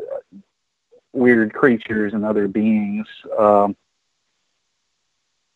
I mean, it's a possibility. I, I think you, you, you could probably talk to somebody like Robbie Graham, who has uh, written extensively on uh, on uh, the history of the the military working with the media uh, in order to uh, sort of uh, manipulate uh, the public with regards to to the issue. I, I think there is that aspect there, but it, it it's not really one long string. You know, it, it's not really a continuous uh, uh, string of uh, you know conspiracy and suppression because you know a lot of the a lot of the people at different times, you know, they're they're gone and dead and have no power anymore. You know, so. Uh, I think you probably have, you know, maybe little disclosures here and there, uh, which you may or may not be able to trust. And, uh, you know, you, you have different players. I, I don't know if, uh, Stephen Hawking knows anything I don't, but I, I guess he's probably one of the few people on the planet that probably would know, right? If, uh, if there's something out there that can threaten us, uh, and surely nobody can disagree with you know what he said. If if there are aliens out there, yeah, they they might not be uh, something that we want to talk to. you know, send our send our uh, phone number out there too. I have a question coming in from Ron, and he has said, Mike, have you ever been harassed in any way from people or organizations because of what you investigate or share? Uh, no, I, I mean, I, I go on trips and you know I take pictures and I put pictures uh, you know on blogs and I try to make them look nice and and add stories to them, add little articles, you know, because uh, that's what I want to do. I'm a I'm a travel writer. I I will take a lot of these and probably put them into a book and you know maybe put it out there one day or or try to get a job writing about some of these uh, different things. But uh, yeah, I, I just like visiting these different locations. And uh, I'm sorry, what was his question again? I'm sorry, I lost my thought. Not, not a problem. I can repeat it. Just asking if you've ever been harassed in any way by any Oh, people or government organizations. Uh, no, because yeah, I'm just I'm I'm not really anybody that's uh, you know been out there, you know, challenging uh, you know any big organizations or anything like that. Uh, um, been active on a few different groups and you know on the radio occasionally, but uh, I I think a lot of people uh, you know agree with maybe some of my criticisms by uh, of of some of the you know maybe some of the ways things are done. Um, I haven't had any any harassment by really anybody other than being called a disinformation agent a couple times, but you know it's just sort of online trolling stuff, I guess. You mentioned criticism. Do you think the paranormal field is worthy of the amount of criticism it gets? Um, well, it's just regular people for the most part, right? That uh, that are interested in uh, uh, different different things that maybe they've experienced, different things that interest them. So it's, it's hard to be hard on anybody, you know. I mean, it'd be like being hard on myself. You know, I'm I'm just a regular guy too. You know, that, that's interested in the subject uh, and all these subjects. Uh, no, I, I think you can be hard on the people that are that are trying to be exploitative, maybe, uh, and you can see those people they're just out there trying to, you know, they're making stuff up and, you know, they're on that path of trying to, you know, get a show or something or sell something, you know. Uh, that that's probably people that you can be critical of. Um, experiencers, real believers, people. I, I don't think you can be critical of those people because, you know, un- unless they're faking it. But if they generally genuinely believe it, then that's what they're going to believe. And uh, you know, for for them, uh, you know, the evidence is not something that is necessary. You know, it's not about sufficiency. It's it's it's not really a necessary necessity for somebody who uh, who experiences uh, you know the unusual. Uh, I I think it does benefit if, if people are interested in, in in gathering evidence because I think lot, everybody out there is if they're active, if they're going out to like a, a haunted house with equipment or they're going out to a field with equipment, you know, to look for something, then those those are the people that should be interested in, you know, the okay, what, what are you doing?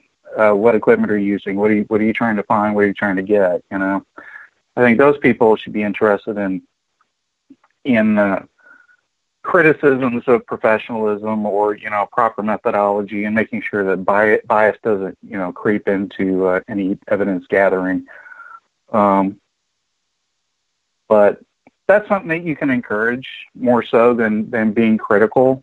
You know, try to encourage people to, uh, you know, if they're if they're going to investigate something, you know, to do to do it in a proper way and and, and get the right equipment. Let's learn about some of the stories that you have investigated. And going through your website, I have to say, this one would be phenomenal. And I, I would like to get there to actually be a part of this. But you traveled down to Paget Switch near Irving, Alabama. Mm-hmm. For a lot of people who don't know what that railroad crossing is, explain what it was like when you were there and what the hidden secret behind that is. Well, uh, yeah, just a little bit uh, outside of uh, uh, Mobile, Alabama, is a little uh, road next to a gas station, uh, and it has a railroad crossing. And surely something interesting happened there. Uh, uh, aside from what I'm about to tell you, supposedly uh, a- a ghost story is connected with that area. Uh, and, you know, the story is sort of found throughout the folklore of many towns, you know, the old story of a school bus full of children, you know, getting smashed at that intersection. Uh, there's really no evidence to suggest that it's true, but supposedly that, that train track was, uh, was haunted and sometimes you can hear a school bus, you can hear children or whatever, but, uh, we did not go there for that purpose. We went there, um, and I got out at the gas station and I went to the other side of the track and I had my wife drive across so that I could take a picture from the correct angle of our car in the same position as uh, uh, Neary's yellow truck from the movie Close Encounters of the Third Kind, which is where that location. Uh, parts of it were in a studio, parts of it were actually uh, uh, a miniature, but also parts were at that actual actual spot uh, where you see the, the truck being driven and the uh, mailboxes shaking there. So it's it's an iconic uh, uh, you know film location, and there's uh, Close Encounters of the Third Kind uh, was the film, and it was filmed there uh, around Mobile, and there's a lot of uh, other uh, uh, locations from that film around the area that uh, we visited uh, when we were down there traveling and able to get uh, get our geek vibe on, you know, Close Encounter style by uh, by visiting a lot of these places. That that was that was a that was a, a, a great place to to find. Uh, it's one of my favorite movies, and definitely uh, it was neat to to to visit that spot. Did it take you back in the movie to be there? Because that is such, like to me, Close Encounters is still the number one movie. It's 40 years old, but in my opinion, it is still the number one alien storyline movie out there. Would you agree Right. with that? Uh, yeah, it's definitely uh, yeah, it's in my top, you know, one or two. you know, it goes back and forth between uh, you know some other films, but uh, yeah, that definitely. I, I saw it when it came out, I saw it when it was re-released. You know, with the extra stuff in it, and uh, you know, I've been watching it ever since. Uh, what was really surreal is we went down there, uh, uh, Fairhope, Alabama, which is not too far, where the uh, the house with the little boy you know, from the movie. Um, uh, the real house is there, Right. and when we got when we got out to take some pictures, uh, you know, where they where they filmed those scenes, uh, Robbie got out of the car and was running around the house. so I was literally finding myself at the close encounter house, chasing after a boy. you know, uh, through the same area where she went chasing after her kid after he uh, was following lights at night. You know. So that that was sort of surreal. That had to be interesting. Here, here, you, you like talk about flashbacks on the movie. You know what I'm saying? Yeah. right. You know, but in the end, in that area, do they still, after 40 plus years, still get a lot of tourists going up to that railroad track? Um, I'm not sure about the railroad track. Uh, definitely uh, uh, the two houses that we visited. We visited Neary's house, and uh, when I pulled into that to take pictures of the house, you know, the, the house where the guy threw the plants through the window and built the mashed potato, you know, uh, mountain. You know that that house uh, uh, is in Mobile, and uh, yeah, when we got out, I, I got out to take pictures pretty much everybody in the neighborhood came outside because I, I guess it is like protected property, you know, for their neighborhood. I, I, whoever lives there, I think probably, uh, you know, doesn't like a lot of tourists coming through, so they probably have a neighborhood watch around that house, you know, to protect the house from, you know, the movie Close Encounters, which, uh, yeah, I, I, I thought that was kind of interesting, but. uh yeah, and as soon as we left, you know, as soon as I started getting back in the car, everybody, you know, went back inside. but there was like, uh, you know, 15 people out there where I was taking pictures. And I made sure I didn't go up to the property, you know. But I guess they were making sure I wasn't as well. well, you know what's funny is like I understand the neighborhood watch you have to be protective because people, you know, not everybody's just there to take a picture. There are people who have to try and steal grass clippings or maybe a a, Right. tr- a tree or something. And I'm pretty sure they've probably had a few trees over the years thrown in the back window. You know, just people think, thinking it's funny. You know, but in the end, you move into a territory like that or an area like that with such a famous household. That is something you do have to kind of expect. It, yeah, yeah, I think it comes with it, and I think yeah, everybody kind of recognizes that, and they just kind of deal with it. It's, it's interesting that the, you know, their lives are sort of affected by a movie, you know, from, from decades ago, and it, you know, in a daily way, perhaps, you know. Mm-hmm. Absolutely, absolutely. Let's move on here. I, I want to find a good ghost story that you have to tell us here. I'm feeling some ghostly power coming in.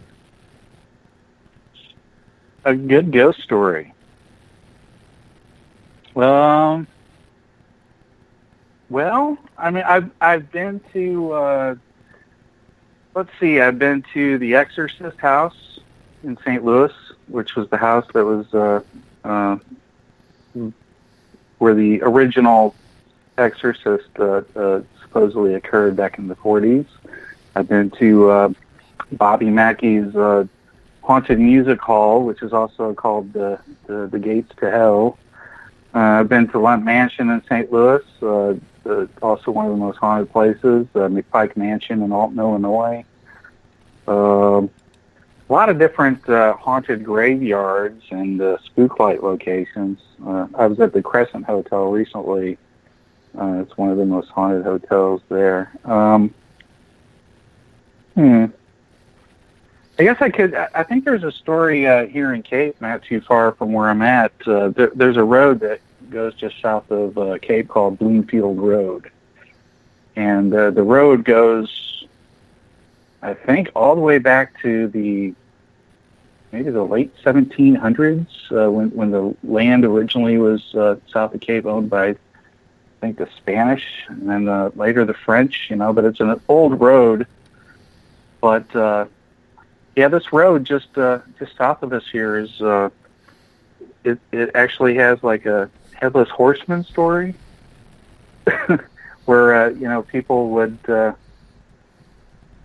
you know see uh, and and every town sort of has this uh, you know this lover's lane headless spooklight uh, character that uh, is either an Indian that's lost his head or a soldier or uh, somebody who's been killed. But uh, yeah, we have a we have a, uh, a, a headless horseman uh, story out there, as well as uh, think Mad Mary is uh, is a cackling ghost that is also heard down along that road.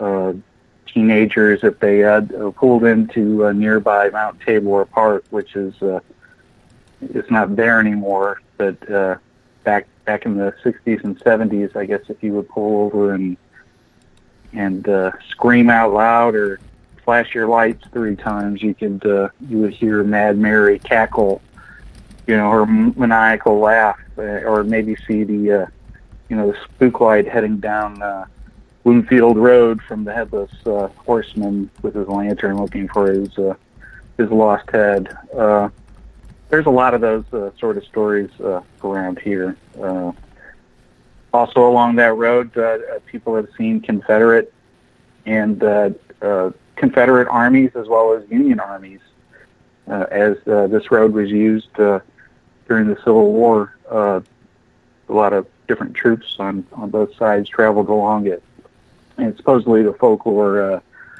uh, contends that sometimes you can hear horses, you know, ac- across the uh, the farm fields uh, here, uh, in Cape Girardeau, Missouri, where I'm at. hmm Beauty of hauntings is that they are everywhere. Doesn't matter where you Indeed. go. You know, it's just a matter of whether or not the, the old folklore gets to the public to to create that sensationalism that a lot of ghost hunts tend to go on. Have you ever been to a place where, you know, you, you had a lot of hype going into it and then you got there and you were like, oh, that's it? We drove all this way for that? Uh, well, I, I haven't really had, uh, you know, like I said, uh, any uh, ghostly experiences. Uh, I, I did get a weird, creepy vibe when we were at uh, Bobby Mackey's uh, Haunted World, or Haunted World, well, certainly the Haunted World Music Hall, uh, which is, you know, one of the, supposedly one of the most haunted spots in the country. Um, you know, I'm not really let down, so to speak, because I, I, I still relish in the, uh, you know, the, the, the folklore, the, you know, the, the different tales of, uh, you know, ghosts. Like uh, recently at the Crescent, you know, I, I decided to take my boys and my wife inside of the Crescent, and I'd already been on the tour before, but uh, I showed them some of the locations of, uh, you know, where some of the ghosts supposedly lived. Uh, you know, there's there's a ghost of a Irish worker named Mike who uh, was building uh, the, the Crescent back in uh, I guess 1885, and he fell while he was working uh, from the fourth floor down. Uh, I think through two different floors, and he uh, landed in what is now called room 218. And uh, that that room is uh, allegedly haunted by him. Uh, you know, he'll move stuff around. He'll, he'll put bags against the door. He'll especially harass. Uh, I guess he was a ladies' man at one time, so he'll he'll especially harass, you know, like females that are that are in the room. But uh, yeah, I, I, took my family and and we went to that room uh, when we were there recently. We didn't really experience anything, but uh, it's still interesting to uh, to hear the tales, you know, just associated with. Uh, this one room that uh, looks like any other room. Let's get back to a UFO story here because you got so many good ones around here. You went on a little trek to visit Robbie and the Rock from Mars. Tell us that story. Uh, well, I, I, think that's uh, one of my WordPress articles. That's uh, I think when we went to uh, I, I guess it was the Space Museum in Bonne Terre, Missouri. We, we we visit a lot of these roadside attractions, these little museums.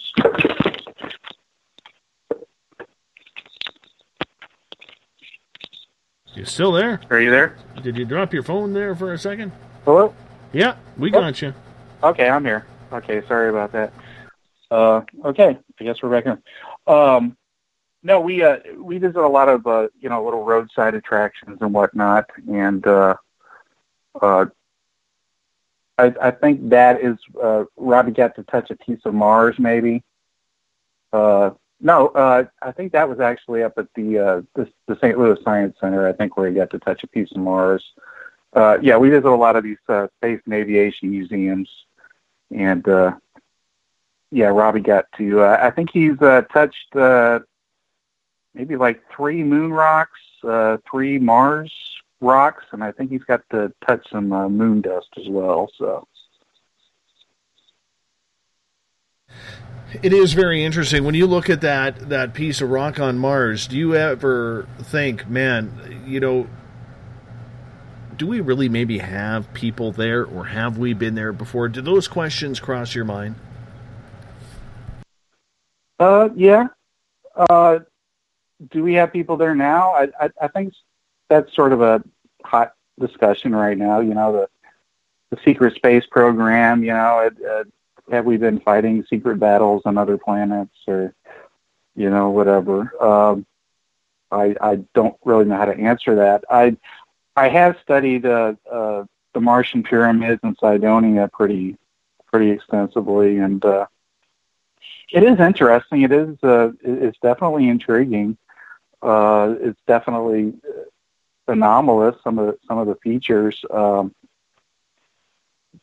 but you know, there, there there's not really anything to suggest that uh, you know there, there's been any big civilizations on Mars. I, I know there are people that put out videos and pictures daily of you know the, they'll they'll take uh, some of the NASA feed uh, photographs and they'll uh, alter it a little bit or they'll uh, change the contrast in order to uh, to find uh, you know different sort of shapes or or or whatever. But uh, I don't know. I think a lot of that is you know sort of pareidolia, sort of a, a you're sort of seeing it in your mind. I, I so do I entertain the possibility that maybe there was a civilization? Yeah, I think that would be that would be awesome. You know, I I, I grew up reading uh, you know Arthur C. Clarke and all all the good science fiction writers of the time, and uh, surely there will be Martians one day, but uh, I don't know if we've had any yet.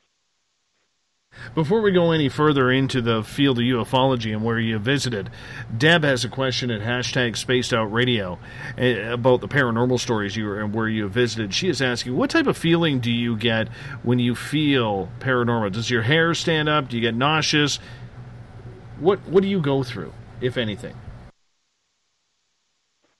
Um, well, I, I'm not a, a an empath or a, a clairvoyant, uh, or you know, or a psychic. Um, you know, when I say I've been into like a weird spot and I, I get creeped out, it's it's probably from uh, you know maybe doing a little bit too much research. You know, uh, hearing you know creepy stories, and if you're in the right, if you're in the actual spot where something happened uh, under the right circumstances, you know, where it's dark and kind of weird and creepy, you can you know you get this wash of uh, you know weird, unnatural fear where you know you think, okay, maybe reality itself will, you know, kind of mess with you, and maybe you'll see something or experience something, something at, at one of these places.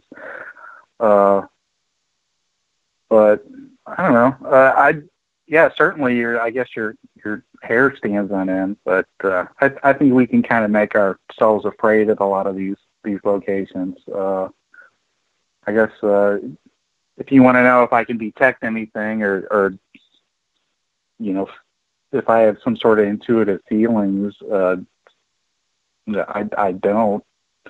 Um, but I, but I do get a thrill. I do get, I'm definitely, you know, kind of hyped up, especially after, you know, if you travel for a few hours and you're at this kind of weird, interesting spot. I, you know, I'm sort of on a, I got a little bit of energy and I'm excited and you know looking forward to you know taking pictures and kind of looking at things and trying to figure out where where different things happened. Corrine is asking, what's the weirdest thing that has ever happened to you while going to any of these locations?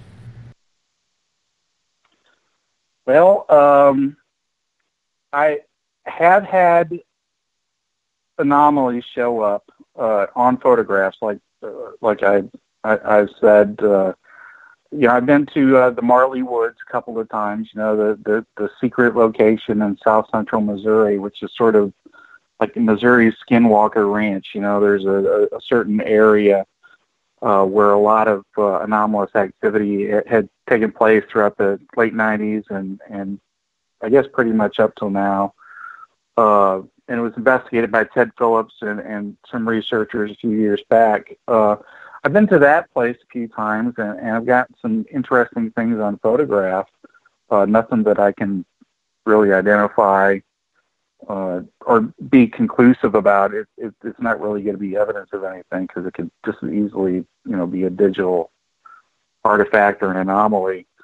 Uh, also at the Crescent Hotel, I did get a uh, an interesting anomalous uh, photograph of something that looked like a figure, but uh, again, that's that's sort of going to be subject subjective. Um, the weirdest thing uh, physically that's ever happened to me was uh, I went into a, a, a haunted cemetery, uh, Carpenter Cemetery, just north of uh, Sikeston, Missouri, in, in southeast Missouri. And uh, you know, I went in there with a full battery, you know, uh, full on my camera, ready to take uh, some good pictures, and I had, you know, a, a battery drain almost instantaneous. You know, the, the minute I stepped into the cemetery, and apparently people have that phenomena happen to them. Uh, paranormal researchers will attribute it to some being from uh, a, another plane, you know, drawing energy, electrical energy, I guess, from you know devices in order to manipulate or manifest or you know interact, uh, I guess, with you or, or, or whatever. But uh, that's the only thing that I, I've had. I haven't had any, you know, scratch marks or things slap me or, you know, any anything overt at, at any of these places. Just some creepy feelings and a few weird things in photos. When you get some strange things in photos, how do you analyze them? How do you go over to make sure that it isn't trickery from your camera or something along those lines? Well, I, yeah, I think it depends on what you have, I, how how convincing it is. You know, how, it, whether it's truly anomalous, if it looks like it's, you know, what you think it looks like. Uh, yeah, and then you show it to somebody else, and and they'll dismiss it or they'll critique it. Uh, but like I said, there's there's a lot of uh, UFO uh, uh, uh, research and investigation going online, as well as the other paranormal uh, fields. And there, there's a lot of groups out there that you know. Certainly, there's clickbait and there's a lot of fake stuff, but there's there's also uh, groups for you know Bigfoot photographs and UFO photographs and ghost photographs where uh, sometimes it's not fair. Sometimes people will pile on and and not be fair with each other. But there's some good groups out there that will give you positive feedback or negative feedback, but they'll they'll, they'll be rational about it. Uh, they'll tell you why it's an artifact. Uh, because most of the stuff that you're seeing photographic wise that are anomalous are, are are artifacts, lens flares. You know, it, it, it's not it, it's not a globe flying around. If you're shooting into, the it's not an orb. You know, if you're shooting directly into the sun, you know, you can figure out by the positions of different things whether or not it's a lens flare with its light reflections. You know, off the inside of the lenses of your camera. A lot of that stuff is readily identifiable. Um, some stuff, you know, like it could be pareidolia where you're just seeing things. Uh, you know, a lot of Bigfoot type stuff is, is that people will take pictures of trees and forests, and you know, and it, it's almost like finding the Bigfoot. You know, it's like a Where's Waldo sort of thing. Uh, some people will will see, and some people will not. So, uh, um, photographs ultimately are are soft evidence. You know, it, it's not really hard evidence. It, it may be true. It may be something anomalous, and maybe even something extraterrestrial. But uh, uh, you're only going to go so far. Even even if people are able to exclude, uh, you know, the mundane digital CGI, you know, all all the uh, all the, the rational stuff. You know, you're still that, that's about as far as you can get, unless you can get a place where there's repeatability where you can photograph these weird things over and over and over and over. And if that's the case, then you know you can bring out other equipment and be more scientific and try to get it on different wavelengths and you know use better cameras and better equipment. We got time to sneak in Craig's uh, question here. We only got about two minutes left before we go to break. Craig is asking, what would it take for you, Mike, to get conclusive evidence? Conclusive evidence of. well, you of said you, what? you, you, Ghosts? photogra- you photographed anomalies that you're not sure of. Right. Well, I mean, um, yeah, all these, all of, of these different fields, you know, you're you're ultimately left with, you know, sufficient proof would probably be like a piece of alien spacecraft or an alien, or you know, some sort of physical effect that uh, at, at least points to you know some sort of anomalous uh, occurrence taking place, you know, that is worthy of investigation.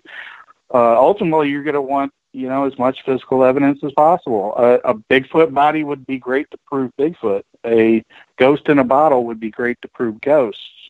You know, if you're looking for proof, if you're requiring evidence, if you are uh, trying to verify something, the reality of something once and for all. And uh, you know, I don't know if that'll ever happen with uh, you know these you know the, these various phenomena that are all sort of interconnected. Uh, but you know that's what you're that's what you're ultimately striving for. Uh, now, as far as UFOs, you know, uh,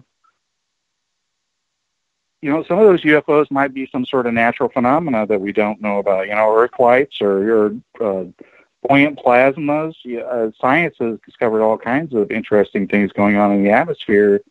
You know, sprites and all those weird things. The high, the high atmosphere uh, electronic phenomena. You know, so. Uh, On that note, I'm going to get you to hold on because we got a break coming in here on Spaced Out Radio. Our guest tonight, Michael Huntington. His website, huntingtonstrangetravels.wordpress.com, telling us all about the travels of investigating the strange and the weird that lie across our planet and the stories that have been told about that. During our break, make sure you check out spacedoutradio.com where we got some really cool features for you to check out. We're going to be revamping a few things as well on the website coming up here. It's going to be a lot of fun, make it more interactive. We're looking to add more. And check out our Paracon as well, the Cariboo Paracon, October 29th. Make that September 29th to October 1st. You can check that out as well for more information. We'll be right back right after this. Looking for a great weekend getaway this fall? Hi there, this is Dave Scott. Come on up to the heart of British Columbia for the first annual Spaced Out Radio Cariboo Paracon, being held at the Spruce Hills Spa and Resort in 108 Mile Ranch, British Columbia. Speakers from all over North America are coming to discuss Bigfoot, UFOs, ghosts, and intuitiveness for the three day event September 29th to October 1st. For more information, go to spacedoutradio.com and click on the Cariboo Paracon banner and book your tickets today. Come to BC, where the paranormal is waiting for you. The SOR Sightlines is a place for you to find answers to your strange experiences. Hi there, this is Mike Schmidt. If you have had an encounter with ghosts, UFOs, Bigfoot, ETs, or anything else that doesn't make sense, head to spacedoutradio.com and file a Sightlines report. All information you give is 100% confidential, and I will personally help you find the answers you need. SOR Sightlines, your answers are a click away.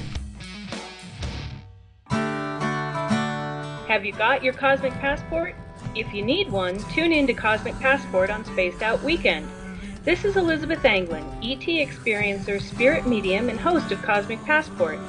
Each weekend, I'll be bringing you interviews and support from other paranormal experiencers and the best in intuitive spiritual guidance from across the globe. It's all happening starting at 9 p.m. Pacific Time, midnight Eastern, on spacedoutradio.com.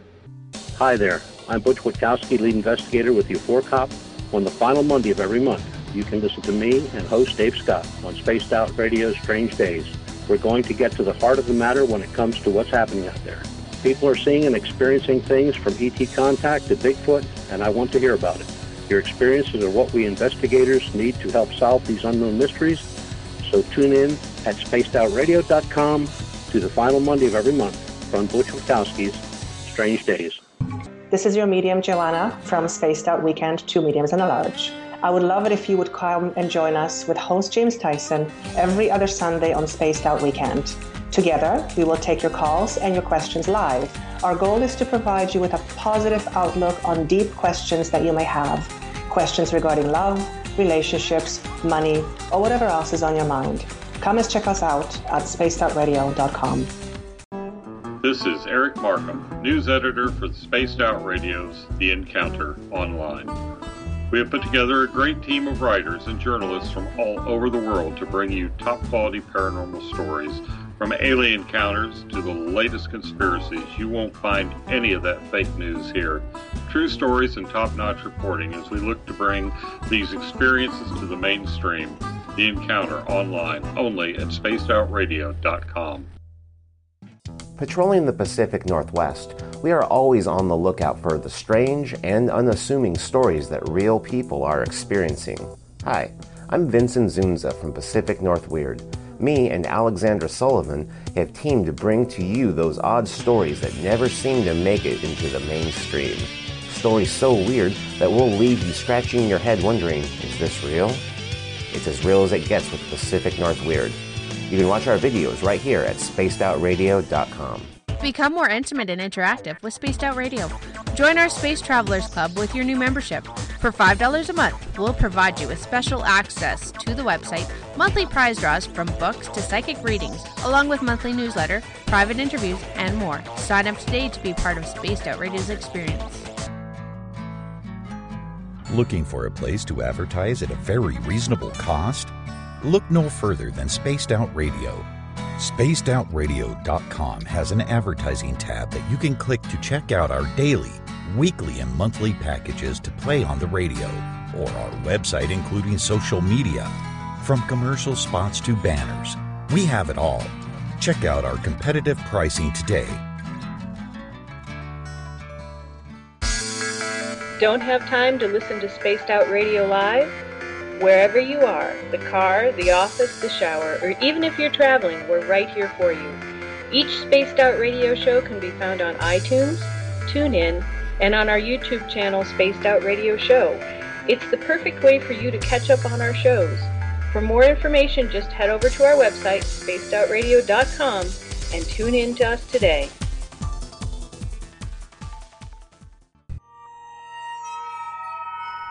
You hear footsteps in the empty room above you. A rocking chair begins rocking by itself. Don't be afraid of the things that go bump in the night. Reach for Spirit Storybox, the iPhone app the Huffington Post UK called the only ghost hunting app you will ever need. Spirit Storybox. The spirits are telling their stories. Are you listening? Strange creatures lurking in the night, the sounds of wood knocking in the forest, odd happenings right out of a fictional world. These are the reports I love. Hi there, this is author Ronald Murphy, and I would love it if you join me and Spaced Out Radio host Dave Scott the second Wednesday of every month on our journey into the unknown land of cryptozoology at spacedoutradio.com. From Mothman to Frogman and everything in between. Hey, they don't call me the crypto guru for nothing. Did you know that Spaced Out Radio runs seven days a week? Hi, it's James Tyson from Spaced Out Weekend. Every Saturday and Sunday night, starting at 9 p.m. Pacific, midnight Eastern, you can join me and my guests for some great chatter about what's going on out in the universe or even in that dark part of the basement you really don't want to go back into. Well, let's find the answers to your experiences together. So come on up to Uncle Jimbo's cabin on the weekend. For more information, look us up at spacedoutradio.com. The views and opinions expressed by tonight's guest and topic of discussion do not necessarily represent the official policy or position of Spaced Out Radio, Spaced Out Weekend, Spaced Out Radio Limited, its hosts, syndicated carriers, or anyone associated with this broadcast. You're listening to Spaced Out Radio with Dave Scott. Follow Dave on Twitter at Spaced Out Radio and hashtag Spaced Out Radio and on Facebook Spaced Out Radio Show. Now, back to the program.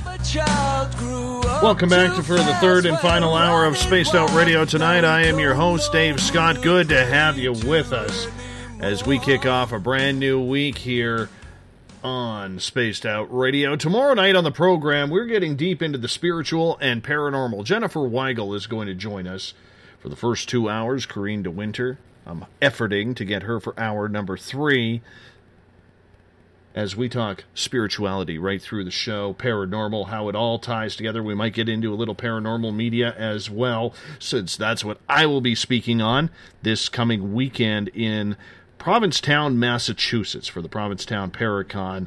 I'm looking forward to traveling. Uncle Jimbo James Tyson will be in the cabin Wednesday through Monday. I will be back the following Tuesday, the 16th to get back into the hot seat of the cabin. I can't wait. This is an exciting weekend for me coming up.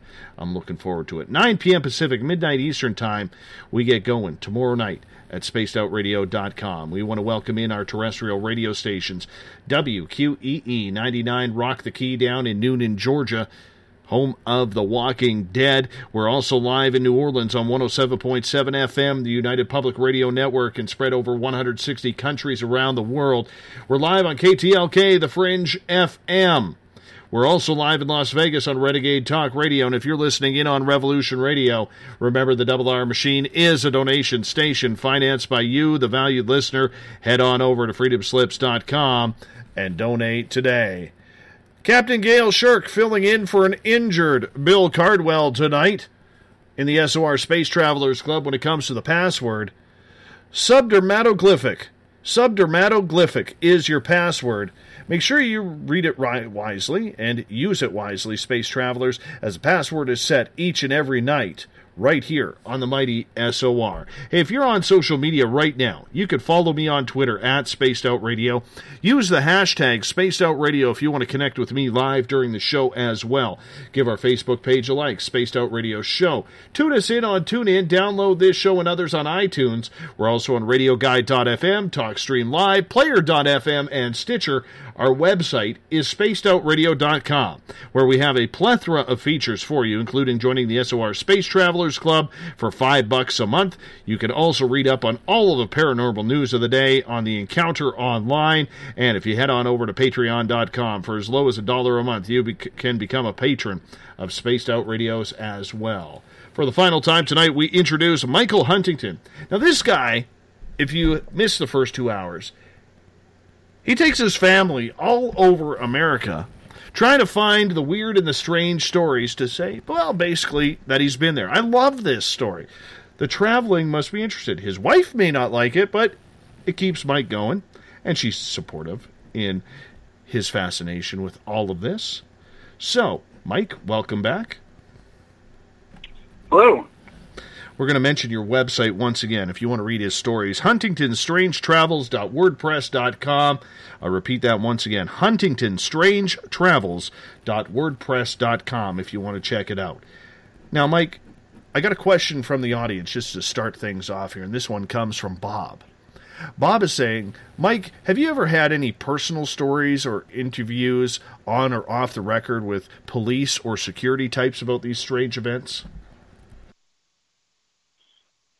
Um, yes, I've uh, I, I've had conversations with people that uh, that are reluctant, uh, you know, to come forward with their stories. Uh, not not really any big cases. I, well, maybe the Cape Girardeau UFO crash. You know, I, I've had people. Uh, I, I am in Cape Girardeau, Missouri, and uh, allegedly in the in uh, April of 1941, you know, we had our own uh, Roswell-like uh, saucer crash here uh, that predated Roswell, but you know, sort of the same story template. You know, uh, a flying saucer crashes uh, on a rural farmer's field, and you know, there's some aliens uh, that the government comes in, scoops up, and uh, swears everybody to secrecy. But uh, that that's been a, a, a, story that has. Uh, been in uh, uh, this community and, and actually the uh, the region around here, uh, you know, for for multiple decades. And I, I occasionally, because people know what I do, uh, what I'm interested in, uh, I, I will get people that you know will, will first off they'll they'll you know tell of their own personal encounters. You know, uh, a lot of different places around here. Uh, have been pretty active uh, at, at different periods. Uh, uh, you know, uh, back in 1973, Southeast Missouri was uh, was a real big hotspot. You know, e- even people like J. Allen Hynek came down here to uh, you know investigate the uh, you know the Piedmont sightings and uh, uh, the Grand Tower UFO sightings and and, and all the different uh, uh, sightings uh, during that time period that became part of the uh, the Brushy Creek uh, UFO scare, as it was called. So, uh, you know, I'll get people that you know were there uh, during that time period, like in Piedmont, and and they recounted, uh, you know, seeing something. Uh, uh, I, I will get people that will occasionally uh, reference the uh, the Cape Girardeau UFO crash. You know, like uh, not really firsthand people. Uh, although I did have a guy that claimed to have pieces, but uh, uh, he might have you know some issues. but uh, um, yeah, people are recounting different you know secondhand stories of uh, or thirdhand stories of of, of, the crash uh, that took place near here allegedly. Uh, and I'm interested in it uh, as part of the, the, the folklore, but also interested to uh, to hear more. Uh, in, interested in, in seeing what the truth is behind it. You know, uh, did something strange uh, crash here? Was it experimental, or we confusing plane crashes? You know, uh, it, it, it's a mystery that uh, that perpetuates, and uh, I, I'm, it, it definitely intrigues me, and especially the, the you know the stories that uh, that are nearby me in uh, southern Illinois and southeastern Missouri. I definitely, uh, you know, because I can get in, in my car and be there, you know, within within uh, you know an hour or two. Some of these uh, interesting spots. Let's move on to one of these stories that you have visited. You visited the Grand Tower in Illinois, the power plant UFO sightings of 1973. Before we get to your experience, if you could just break down what that story was all about. Okay. Well, as I said, you know, 1973 uh, across the United States, and especially in, in certain parts of Missouri in this area, uh, you know, we had uh, what's what's called a flap or a wave, uh, which is a large number of, of sightings. You know, uh, by hundreds of people in some instances. Uh, in, in Piedmont in 1973, uh, hundreds of people at you know the local drive-in theater there, you know, saw a UFO, and uh, uh, part of that uh, uh, that whole uh, tapestry of, of stories that occurred uh, in 1973 was uh, just across the river. Uh, I'm I'm on Cape Girardeau down the Boot Heel, right right on the Mississippi River. Illinois is just uh, uh, east of uh, of me here, and uh, uh, east of here, uh, just a little bit north, in the Illinois town of, of Grand Tower, which is also on the uh, the river. Uh, there was an interesting sighting in 1973 that that took place uh, during this, and it took place uh, actually on two nights, uh, March 22nd, and later it was a repeat performance, uh, April 16th of 1973, and you had uh, the the power plant over there, which is the Central Illinois uh, Public Service, also known as the CIPS uh, power plant. Uh, I, I think they convert coal and and uh, you know acts as a substation, and they have the you know the big towers and and all that. Uh, you know the, the fields of all the, uh, the the different power equipment and the generators and whatnot. And on this uh, on this night, uh, uh, a couple of the workers, actually, it was uh, Oscar Wills, was the first to notice a, a large object in the sky above the power plant uh, that was a flying saucer, but it was also kind of like a donut. You know, it was more like a wedding ring. It had uh, an opening in the center, and uh, it was uh, hovering, and I guess moved into position uh, uh, close to the, uh, the the the power plant. Uh, uh, the witnesses were actually in the town, which is just a little bit uh, uh, south of the plant, but you know they made their way to the plant. Uh, one worker called the other uh, worker, uh, Willis Hughes, who was, I, I guess, uh, one of the plant managers, and so there were multiple witnesses uh, of of this object uh, over this power plant on these these different nights, uh, all while the entire region was uh, experiencing uh, all these different craft. And I, I guess on one of these occasions, uh, you know, we're not sure if it's the first or the second or maybe both, but supposedly military jets chased this object away from the power plant. You know, uh, people have the notion that the, the, the craft was somehow maybe siphoning energy off from the power plant, you know, and you had to, to, to chase it off. But, uh, you know, that's an interesting story that uh, is sort of unexplored, but yeah, definitely part of this, uh, you know, this large wave that I think uh, is deserving of, uh, you know, a little more historical uh, significance. Uh, Now, Grand Tower is a plethora hotspot of paranormal activity. Uh, it's not not just UFOs. That that that town, uh, you know, has ghost stories. That ha- town has Bigfoot encounters, uh, weird portals, haunted houses, uh, strange sounds. You know, uh, uh, weird uh, occurrences on the river. You know, there's sort of like vortexes and and places where electronic equipment cut out. Uh, there's also a feature in the uh, middle of the river called the uh, the Tower Rock, which is uh, you know an ancient uh, native uh, site that uh, was uh, off limits, and uh, it may have one time even uh, you know held a, a cross at the top of it at the time of the conquistadors. Uh, uh, and, and the town of Grand Tower, aside from all this other strange stuff, it was you know the the history is filled with uh, you know, Indian massacre tales and uh, pirates. It was a pirate camp at one time where river uh, uh, traffic was attacked. Uh, you know, a lot of the ghost stories extend out of that. Uh, you know, the Murphysboro Mud Monster, which is a type of Bigfoot, uh, was was seen and supposedly left tracks in this little town. So, uh, yeah, when uh, when I'm interested in an old story, uh, in in this story, it, it's interesting, but you know, it's not. It, it, it's it's okay. It's a good story. It's good to know. You know, it's not going to prove anything or or dissuade anybody from their viewpoints, but uh, you know, this small town on the Mississippi, which is uh, frequented by uh, floods, you know, it's been called the unluckiest town in America by Time Magazine at one time because of you know the flooding uh, little towns like this and, and their folklore are going to disappear as these towns disappear.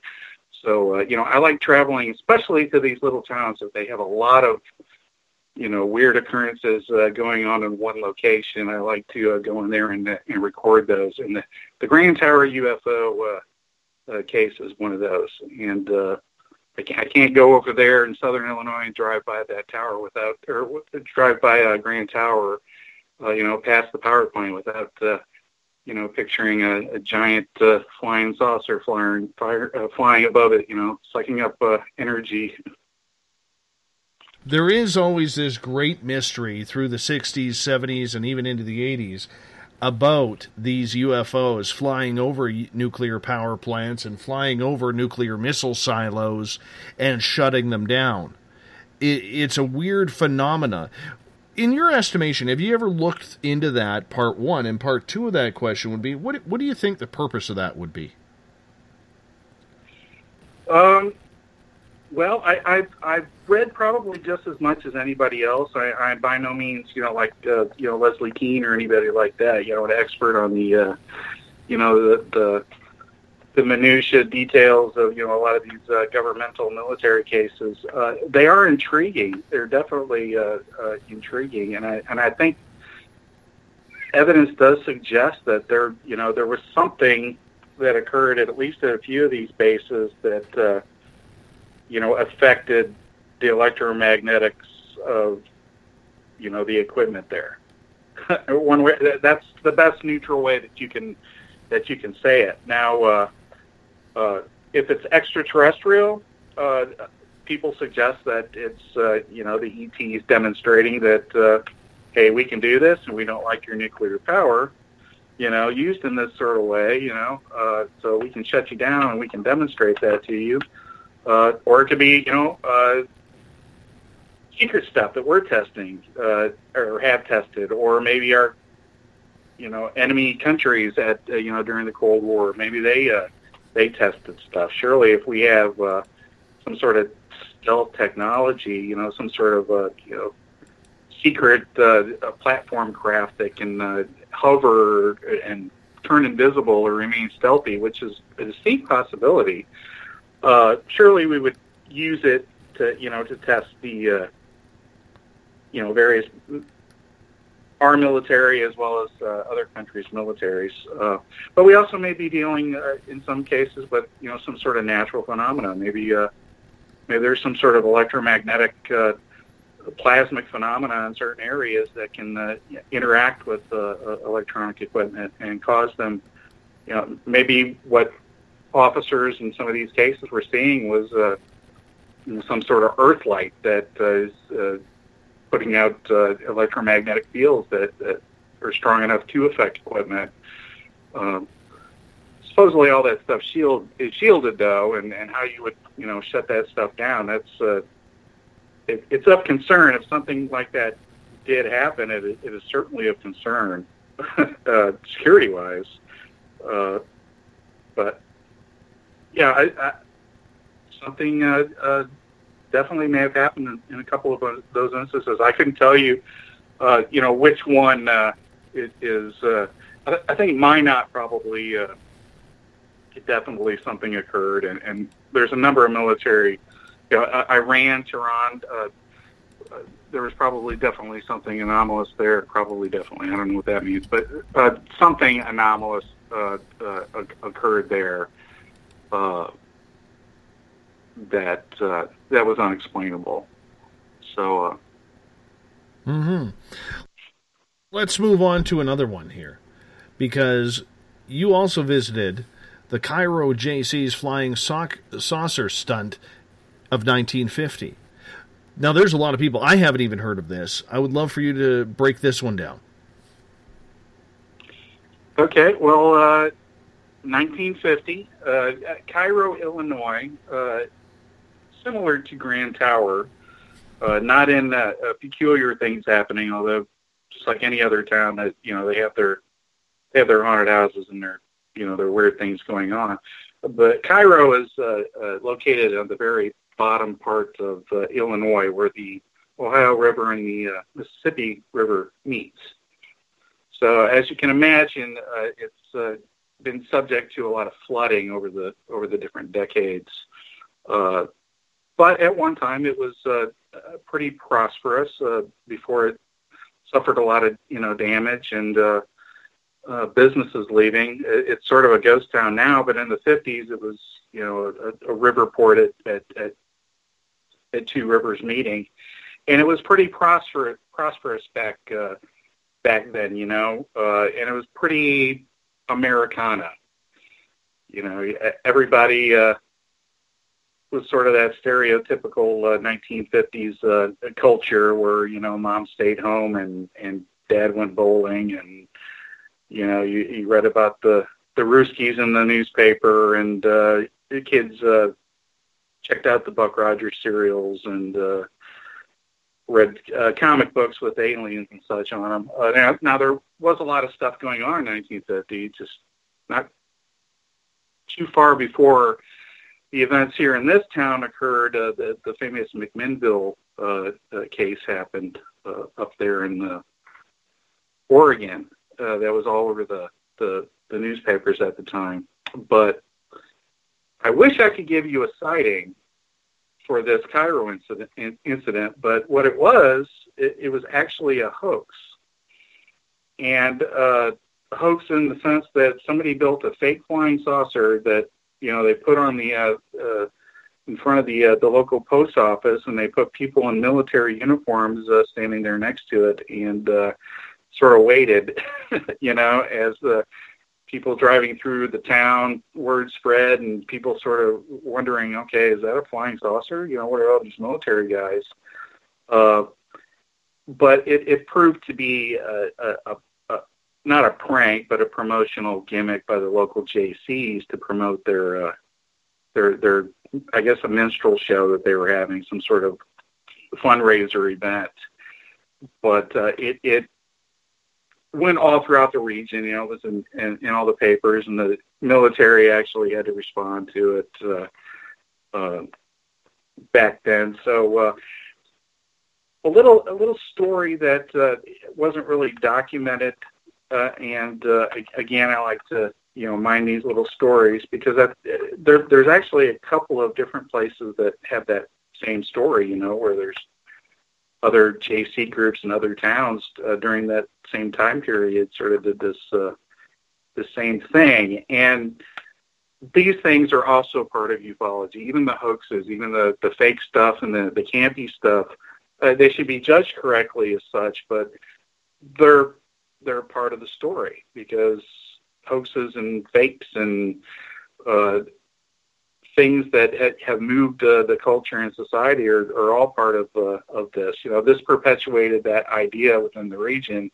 of you know military covering stuff up, and this is 1950. You know, so it, it uh, events like this sort of reinforce that idea uh, that you know maybe the government's covering stuff up, and it went back even back as far back as then, which yeah I, I find kind of kind of intriguing. But I think these things also perpetuated those those those notions. You know, these these little uh, you know these little community uh, ideas of uh, alien encounters.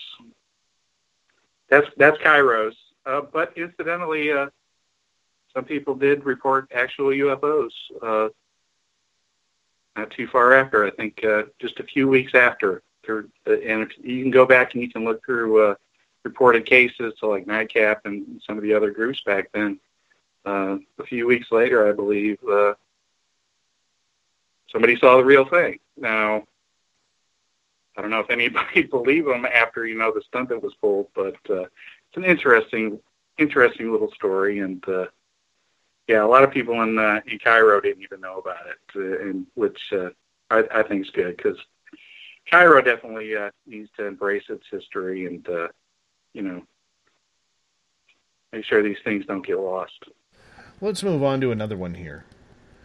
Joplin and Senath spook lights. What the hell is this? Well, uh, those are two different places. Uh, Joplin, Missouri is located all the way on the other side of uh, Missouri from where I'm at. It's it's down there in the southwestern portion of the state, uh, bordering uh, uh, Oklahoma, and uh, I think Kansas is right there, and, and Arkansas is not too far. But it, yeah, it's a it, it's a little area over there, pretty much just opposite where I'm at. Uh, Senath is a small town located in the southern part of the Boot Heel, which is that little notch in the bottom of Missouri. Right down there in the, the bottom left-hand corner is uh, it's actually a series of uh, three towns, and in the middle of these three towns, uh, Senath and Hornersville and Arbyrd, is a road. And there's also a road in, in, in Joplin, which actually goes into Oklahoma. And throughout many towns uh, uh, in America, and uh, presumably in other places, uh, these are spook light roads. And what they are is, uh, and I mentioned the spook light earlier, you know, the, the, the headless horseman with the lantern sort of type thing. Uh, Joplin and uh, Senath uh, both have east-west spook light roads, and people claim to see glowing orbs, you know, maybe about the size of baseballs or, or basketballs, going up and down this, the, these roads.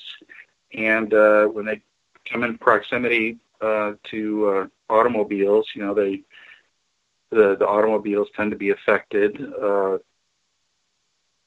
but yeah, I, I, I uh, did a study of uh, using a, a map locators and Google Maps, and, and I, I went out to Senath actually and uh, uh, did some field stuff out there uh, to try to see, you know, what the angles were and all that, and, and where the lights are, are best seen. And um, Joplin and Senath actually have kind of the same layout, which uh, uh, I, I think the article that you're referring to there, uh, that that's what I alluded to. That you know the maps almost kind of look identical, which uh, you know might lead to postulation that uh, maybe it's some sort of optical circumstance, or maybe there's something uh, uh, actually physical there that is being seen, and uh, uh, you know it's localized, and then maybe we should make a determination of there's anything in the area that uh, uh, you know that that can create these uh, create these orbs. Uh, the stories are pretty much the same in, in these locations. You know, the railroad worker uh, uh, accidentally gets killed and he's looking for his head, and then people will see his lantern. You know, as as he's looking, uh, or you know, a, a native uh, woman was beheaded by her tribe for you know a, an illicit affair with a white man, or you know something like that. It's usually some sort of uh, Indian tale, you know, forbidden love or or whatever. A lot of these stories uh, have the same sort of uh, mirroring. Uh, and it, I, you know, you can't dismiss the spiritual aspect to it. You know, it may very well uh, have some sort of metaphysical component to it, but uh, people are seeing real things in the in the real world. You know, and uh, those, those are two places where uh, people are seeing the same sort of spook-like phenomena, which uh, is worthy of looking at and and worthy of uh, considering. Uh, you know what they could be. What about some of these smaller towns? Okay, we like I'm thinking the Enfield Horror, or you've gone a couple of times to Kelly Hopkinsville in Kentucky for the Museum of Artifacts. Do you like going to these smaller towns to find their legends and lore?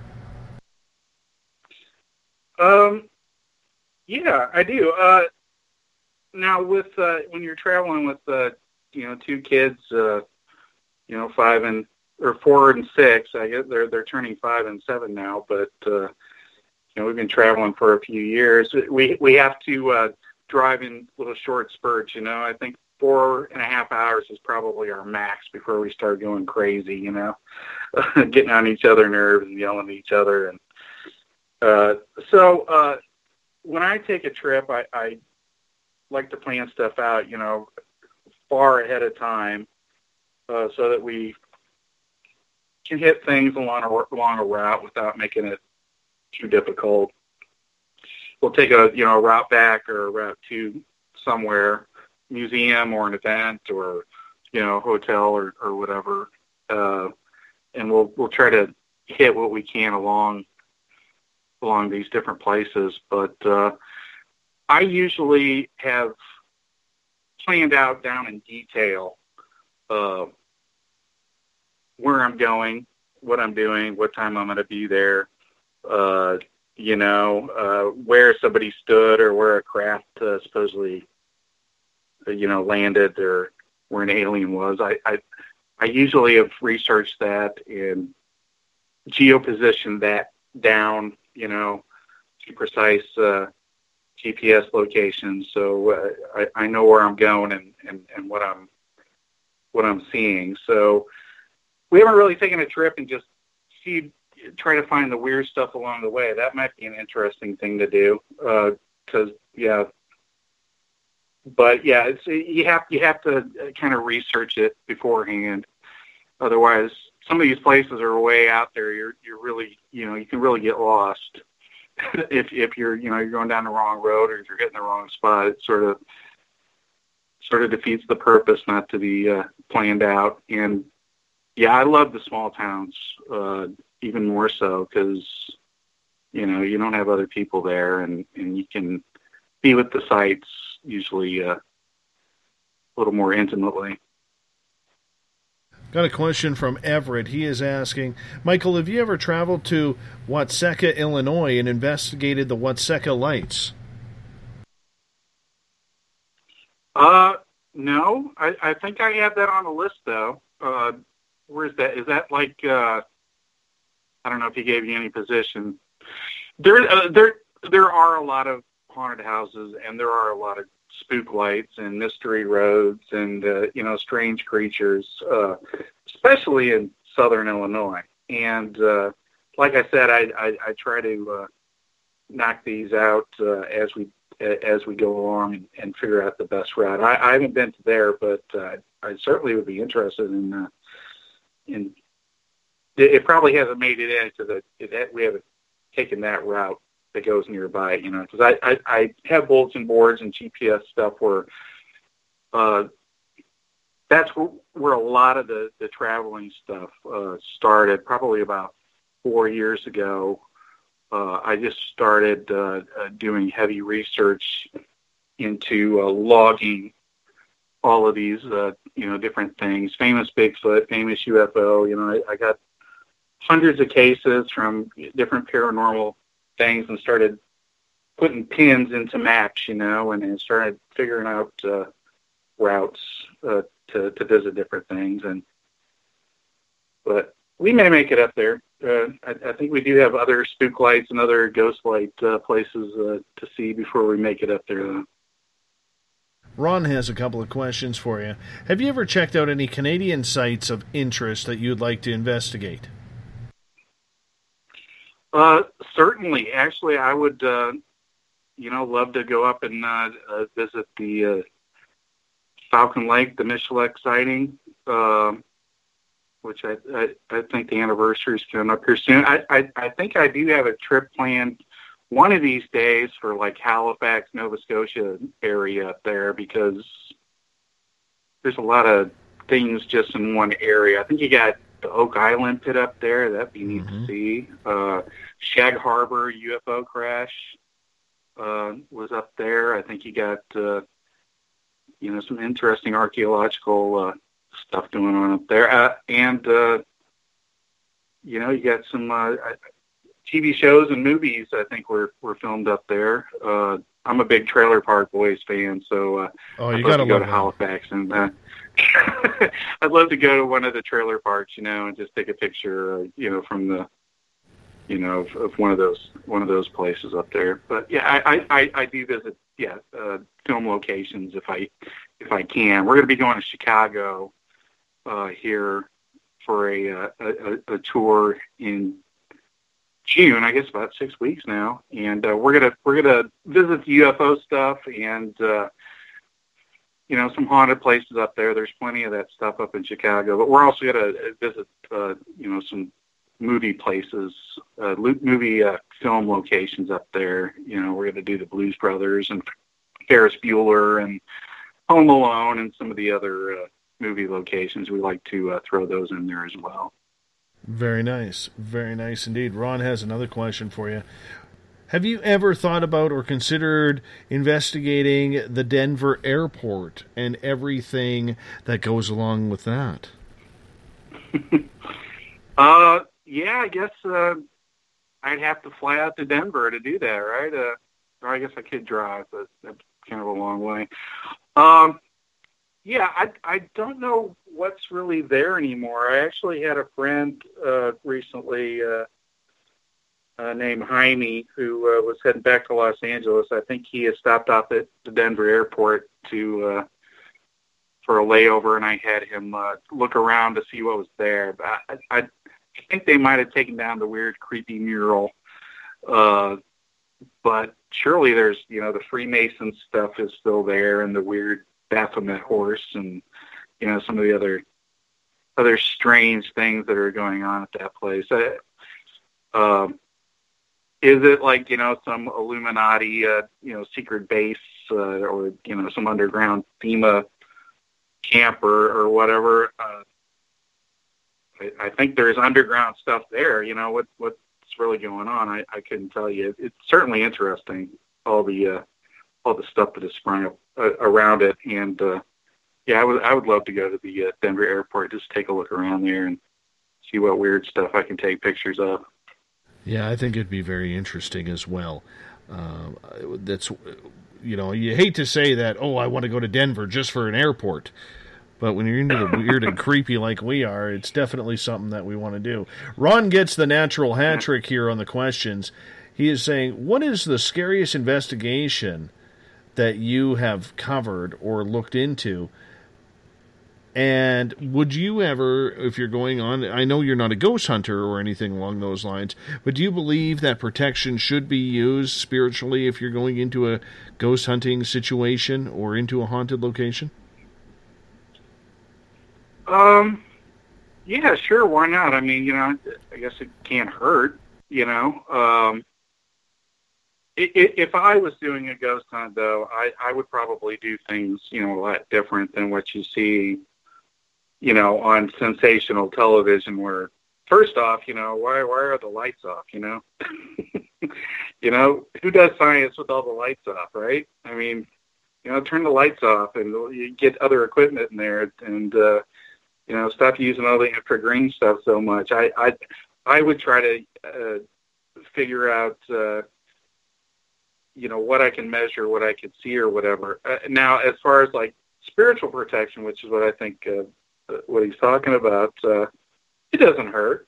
I mean, you know, if that's if that's your belief system, uh, it surely can't hurt. My my I do have family members, and my my brother is more inclined towards the spiritual than I am. So, you know, he believes in proper meditation and and and you know having amulets and you know sort of almost like spells you know to uh, uh, dissuade any you know evil presence or evil spirit from uh, interacting or causing you know negative effect or whatever. Um yeah i haven't i haven't really found a need or a use for that you know like i said i'm not really a ghost hunter. Uh but yeah i i, I don't see how that that that wouldn't be a, of benefit Where's the road trip you haven't taken yet that you want to go? What's let's say the top three on your list.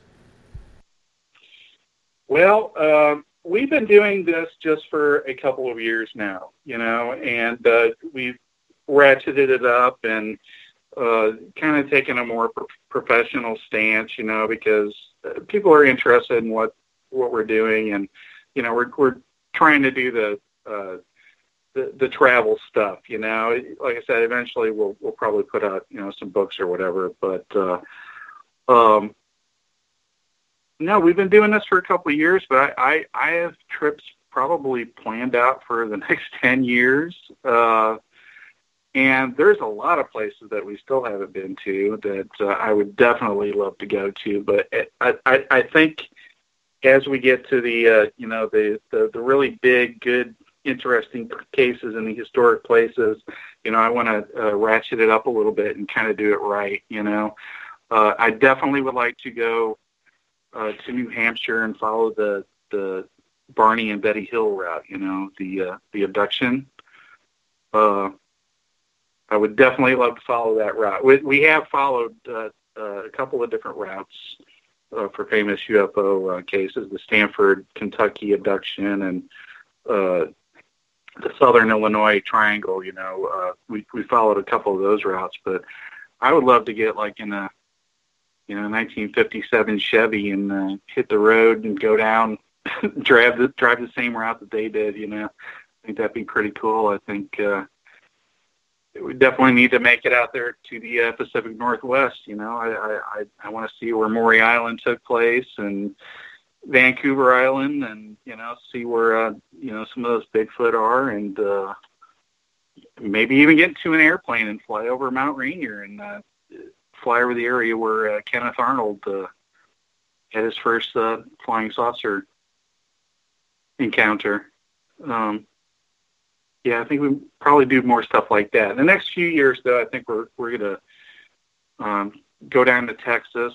Um, the Cash Landrum case from uh, from the early '80s is, is is one of my favorites, and I, I definitely want to uh, visit that location just outside of Houston.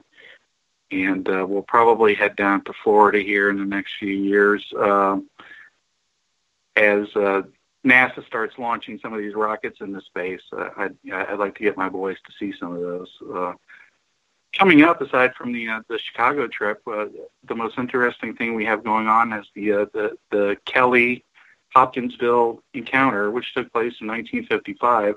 I mentioned it earlier. You know the, the famous Goblin case. Uh, you know these weird creatures attacked this farmhouse, and uh, people shot back at them. Uh, and all this occurred after a UFO sighting. Um, the anniversary of that event is August 21st, and it uh, coincides with the August 21st solar eclipse that is going to be going across the United States and on the anniversary of this famous alien encounter. And uh, also coincidentally, uh, the, the Kelly location where the actual famous UFO incident took place is the epicenter of longest duration. So the longest, darkest center point of the entirety of the eclipse is going to be right over a famous uh, uh, UFO spot. So uh, that's going to be a kind of a strange four-day event. There's probably going to be a lot of UFO people down there and people interested in uh, getting the best spot for the for the eclipse. Uh, you know, it's one of those opportunities you can't pass up. And uh, you know, we've been finding that as we've been traveling just these past couple of years, there's a lot of interesting uh, opportunities. You know, uh, visiting all these strange places. A lot of these places have festivals, and uh, and uh, you get to see uh, personalities and people that have written books and uh, uh, people that are experts on on these different things uh, come and, and talk, and you get to meet with a lot of these people at some of these uh, actual spots. So while it is us, uh, you know, visiting uh, places out in the forest, where you know we're also uh, you know on the ground with some uh, UFO experts at some of these uh, interesting places, or you know cryptozoologists. Uh, so we're looking forward to that. That that should probably uh, be the biggest one that we're looking forward to here. I think uh, we'll take we'll take a lot of pictures and maybe some video. I think we might do some kind of video project out of that one. Greg wants to know what got this passion started for you to travel to all these places. Well, um, you know, when you get old, you start having these bucket lists of things that you want to do, and, and when you're old and you have young kids, you know, you want to kind of give them maybe the, the fun life you didn't have, or what. My childhood was fine, you know, nothing wrong with that. But man, I would have loved to have gone to some of these cool spots, you know, when I was a kid because I was really interested in it. My kids are interested in it too. Um, so uh, I guess probably about 10 years ago, me and my wife, we did a lot of hiking. So, you know, we spent a lot of time going to, to parks and hiking and all that. And then when we had a family, you know, we found ourselves uh, diverted to more traditional vacation spots and museums and all that. And after I did my tagging project of all the different paranormal places, you know, we, we started uh, planning the stuff out. So, uh, sort of accidental, sort of on purpose, uh, just all happening recently, you know. But uh, it's something I definitely, yeah, I definitely like to travel, and I definitely like interesting places. And I think if you're going to travel, they should be to interesting places.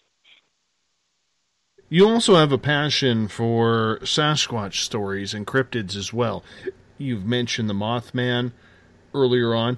What what makes you so fascinated about the cryptids hiding in the forests?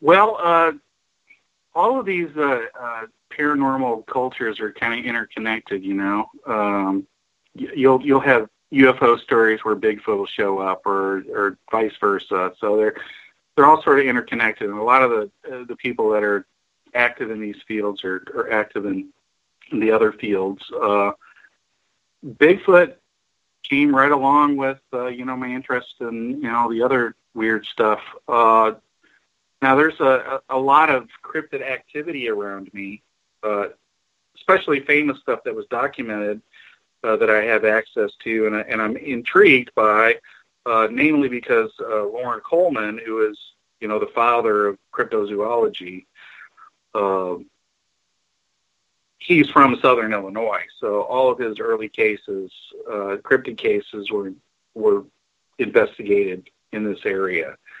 So I get to retread some of his uh, some of his ground, you know, and some of these uh, iconic cases, uh, local folklore and monsters and whatnot. Same thing with the UFOs uh, all throughout southern Missouri.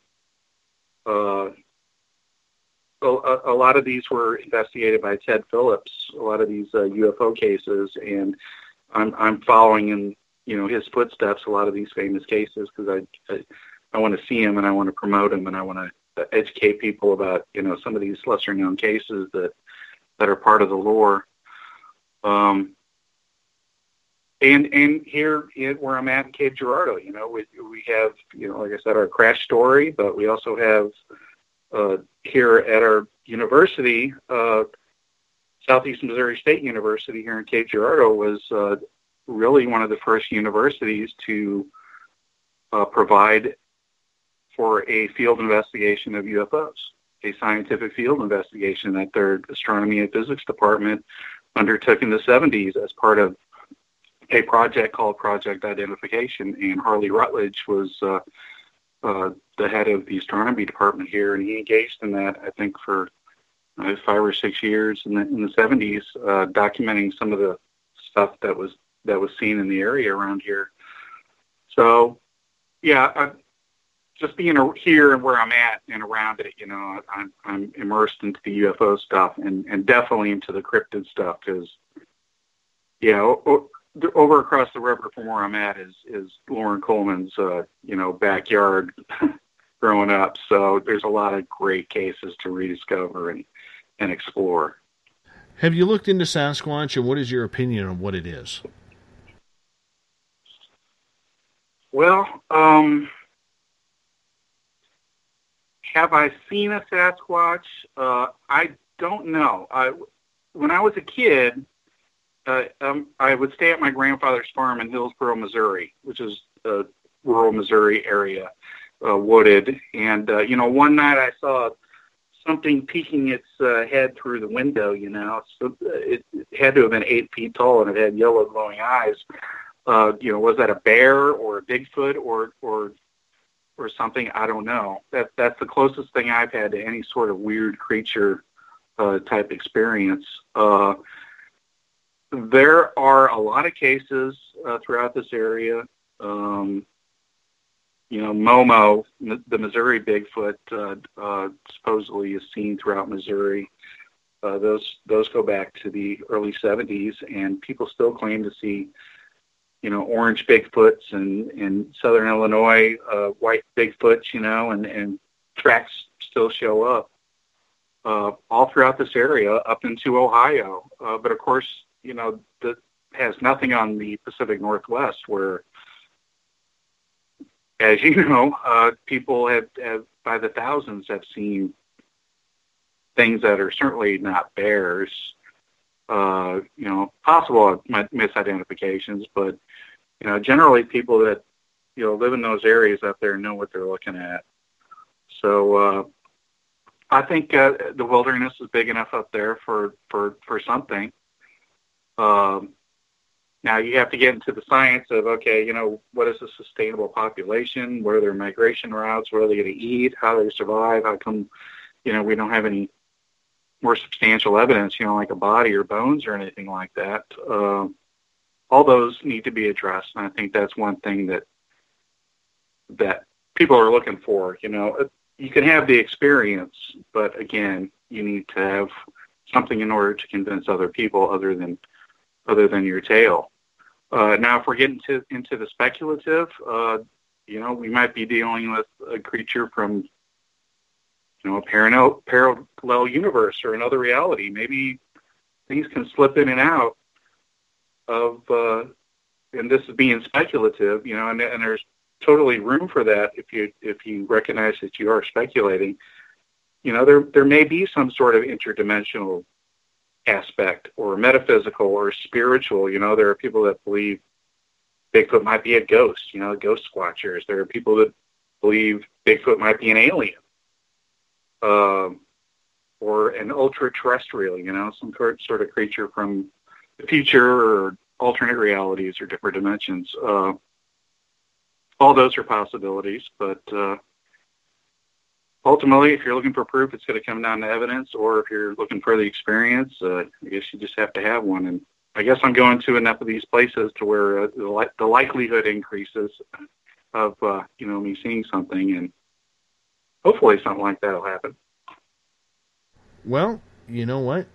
One thing when it comes to Bigfoot, that I've learned through this, and I'm someone who is I, I've seen two of them, and the one Awesome. thing that, the one thing that I have learned is Bigfoot is one of those rare anomalies that, in my opinion, has divided up people in this field. We have the strictly scientific compared to the strictly spiritual, and there doesn't seem to be much in between. And I think both sides are right, as weird as that sounds. But there has to be Mhm. some dynamic down the middle because one side doesn't want to investigate the other. And I'm thinking, scratching my Right. head here, how do we prove a creature exists when we refuse to delve into all the information and experiences that people have had in regards to it? Right. Uh, well, and and you know, but those experiences will take you only so far. Uh, I think experiences are, are are good for giving us clues as to what we're looking for, you know, and where are good places are to look. But ultimately, you still have to do the looking. You can't, you know, just take somebody's witness account, and and, and it may be uh, sufficient for you know say a court of law, but science. Uh, and I don't speak for science. I'm just some dude, so you know I'm just giving my my opinion here. Uh, but I do think science does you know require uh, more than just accounts. You know, uh, they would want all the stuff brought from the Galapagos to study. You know, not just take somebody's word on oh this island exists. You know, and all this weird stuff's there. Uh, ultimately we have to put our uh, put our feet to the ground and go out there and uh, and look for some of these things.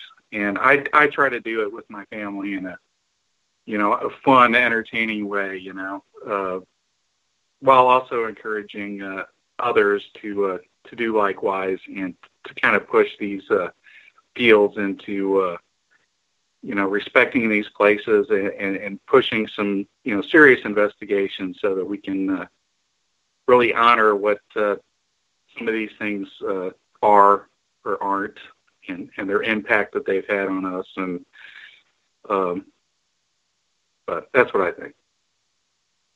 We only got a couple of minutes left with you here tonight on the Mighty SOR. Is there, besides having the experience, is there anything that you want to have happen while you're going through this? Besides getting that close encounter with aliens or Bigfoot or Mothman, what would be the ultimate for you?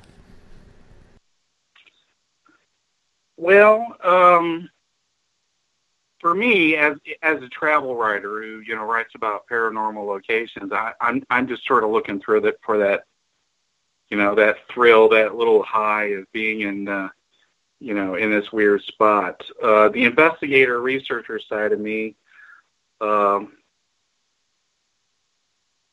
I don't know. I don't I don't know what it would necessarily take. You know, is that what you're asking, or? Yeah, well, what would be as we start to wind things down here? Let let me rephrase. What would be the one thing that you want to see to give you straight confirmation? Would it be Bigfoot? Would it be an alien? Oh, which oh, which of those? Um, I don't know. I'd like to have some kind of ghost experience. I think that'd be pretty fascinating. Uh, now, some people have said I've already had it, you know, because uh, after I visited like Exorcist House and McPike Mansion and the Lemp Mansion, all within like a two-day period, I was in a hospital, with, you know, within like a week. And some people have said, you know, you can't visit too many evil places at once, you know, otherwise it'll start to affect you. Uh, but yeah, I, I guess probably, uh, yeah, like a ghost. Mhm. But I, I would want a full body apparition or you know a ghost right. Tap me on the shoulder. I think that'd be I don't blame you. thing. But I don't blame you. Michael Huntington, thank you so much for being on Spaced Out Radio tonight. I'm going to get you to hold on for a minute while I shut this thing Okay. down. If you're listening in on the terrestrial radio side, you hear Mr. Ron Bumblefoot Thal cranking out the music. Bumblefoot is the official music of Spaced Out Radio, keeps us rocking in and takes us home every single night. We want to say thank you to everyone participating in the chat rooms on all of our internet sites, including Twitter, and those who carry us on a nightly basis, including our terrestrial radio stations WQEE down in Newnan, Georgia, and UPRN in New Orleans on 107.7 FM. Great to have you all with us tonight. Tomorrow night on the program, starting at 9 p.m. Pacific, midnight Eastern Time, Jennifer Weigel is going to join us. We're talking paranormal, we're talking spirituality.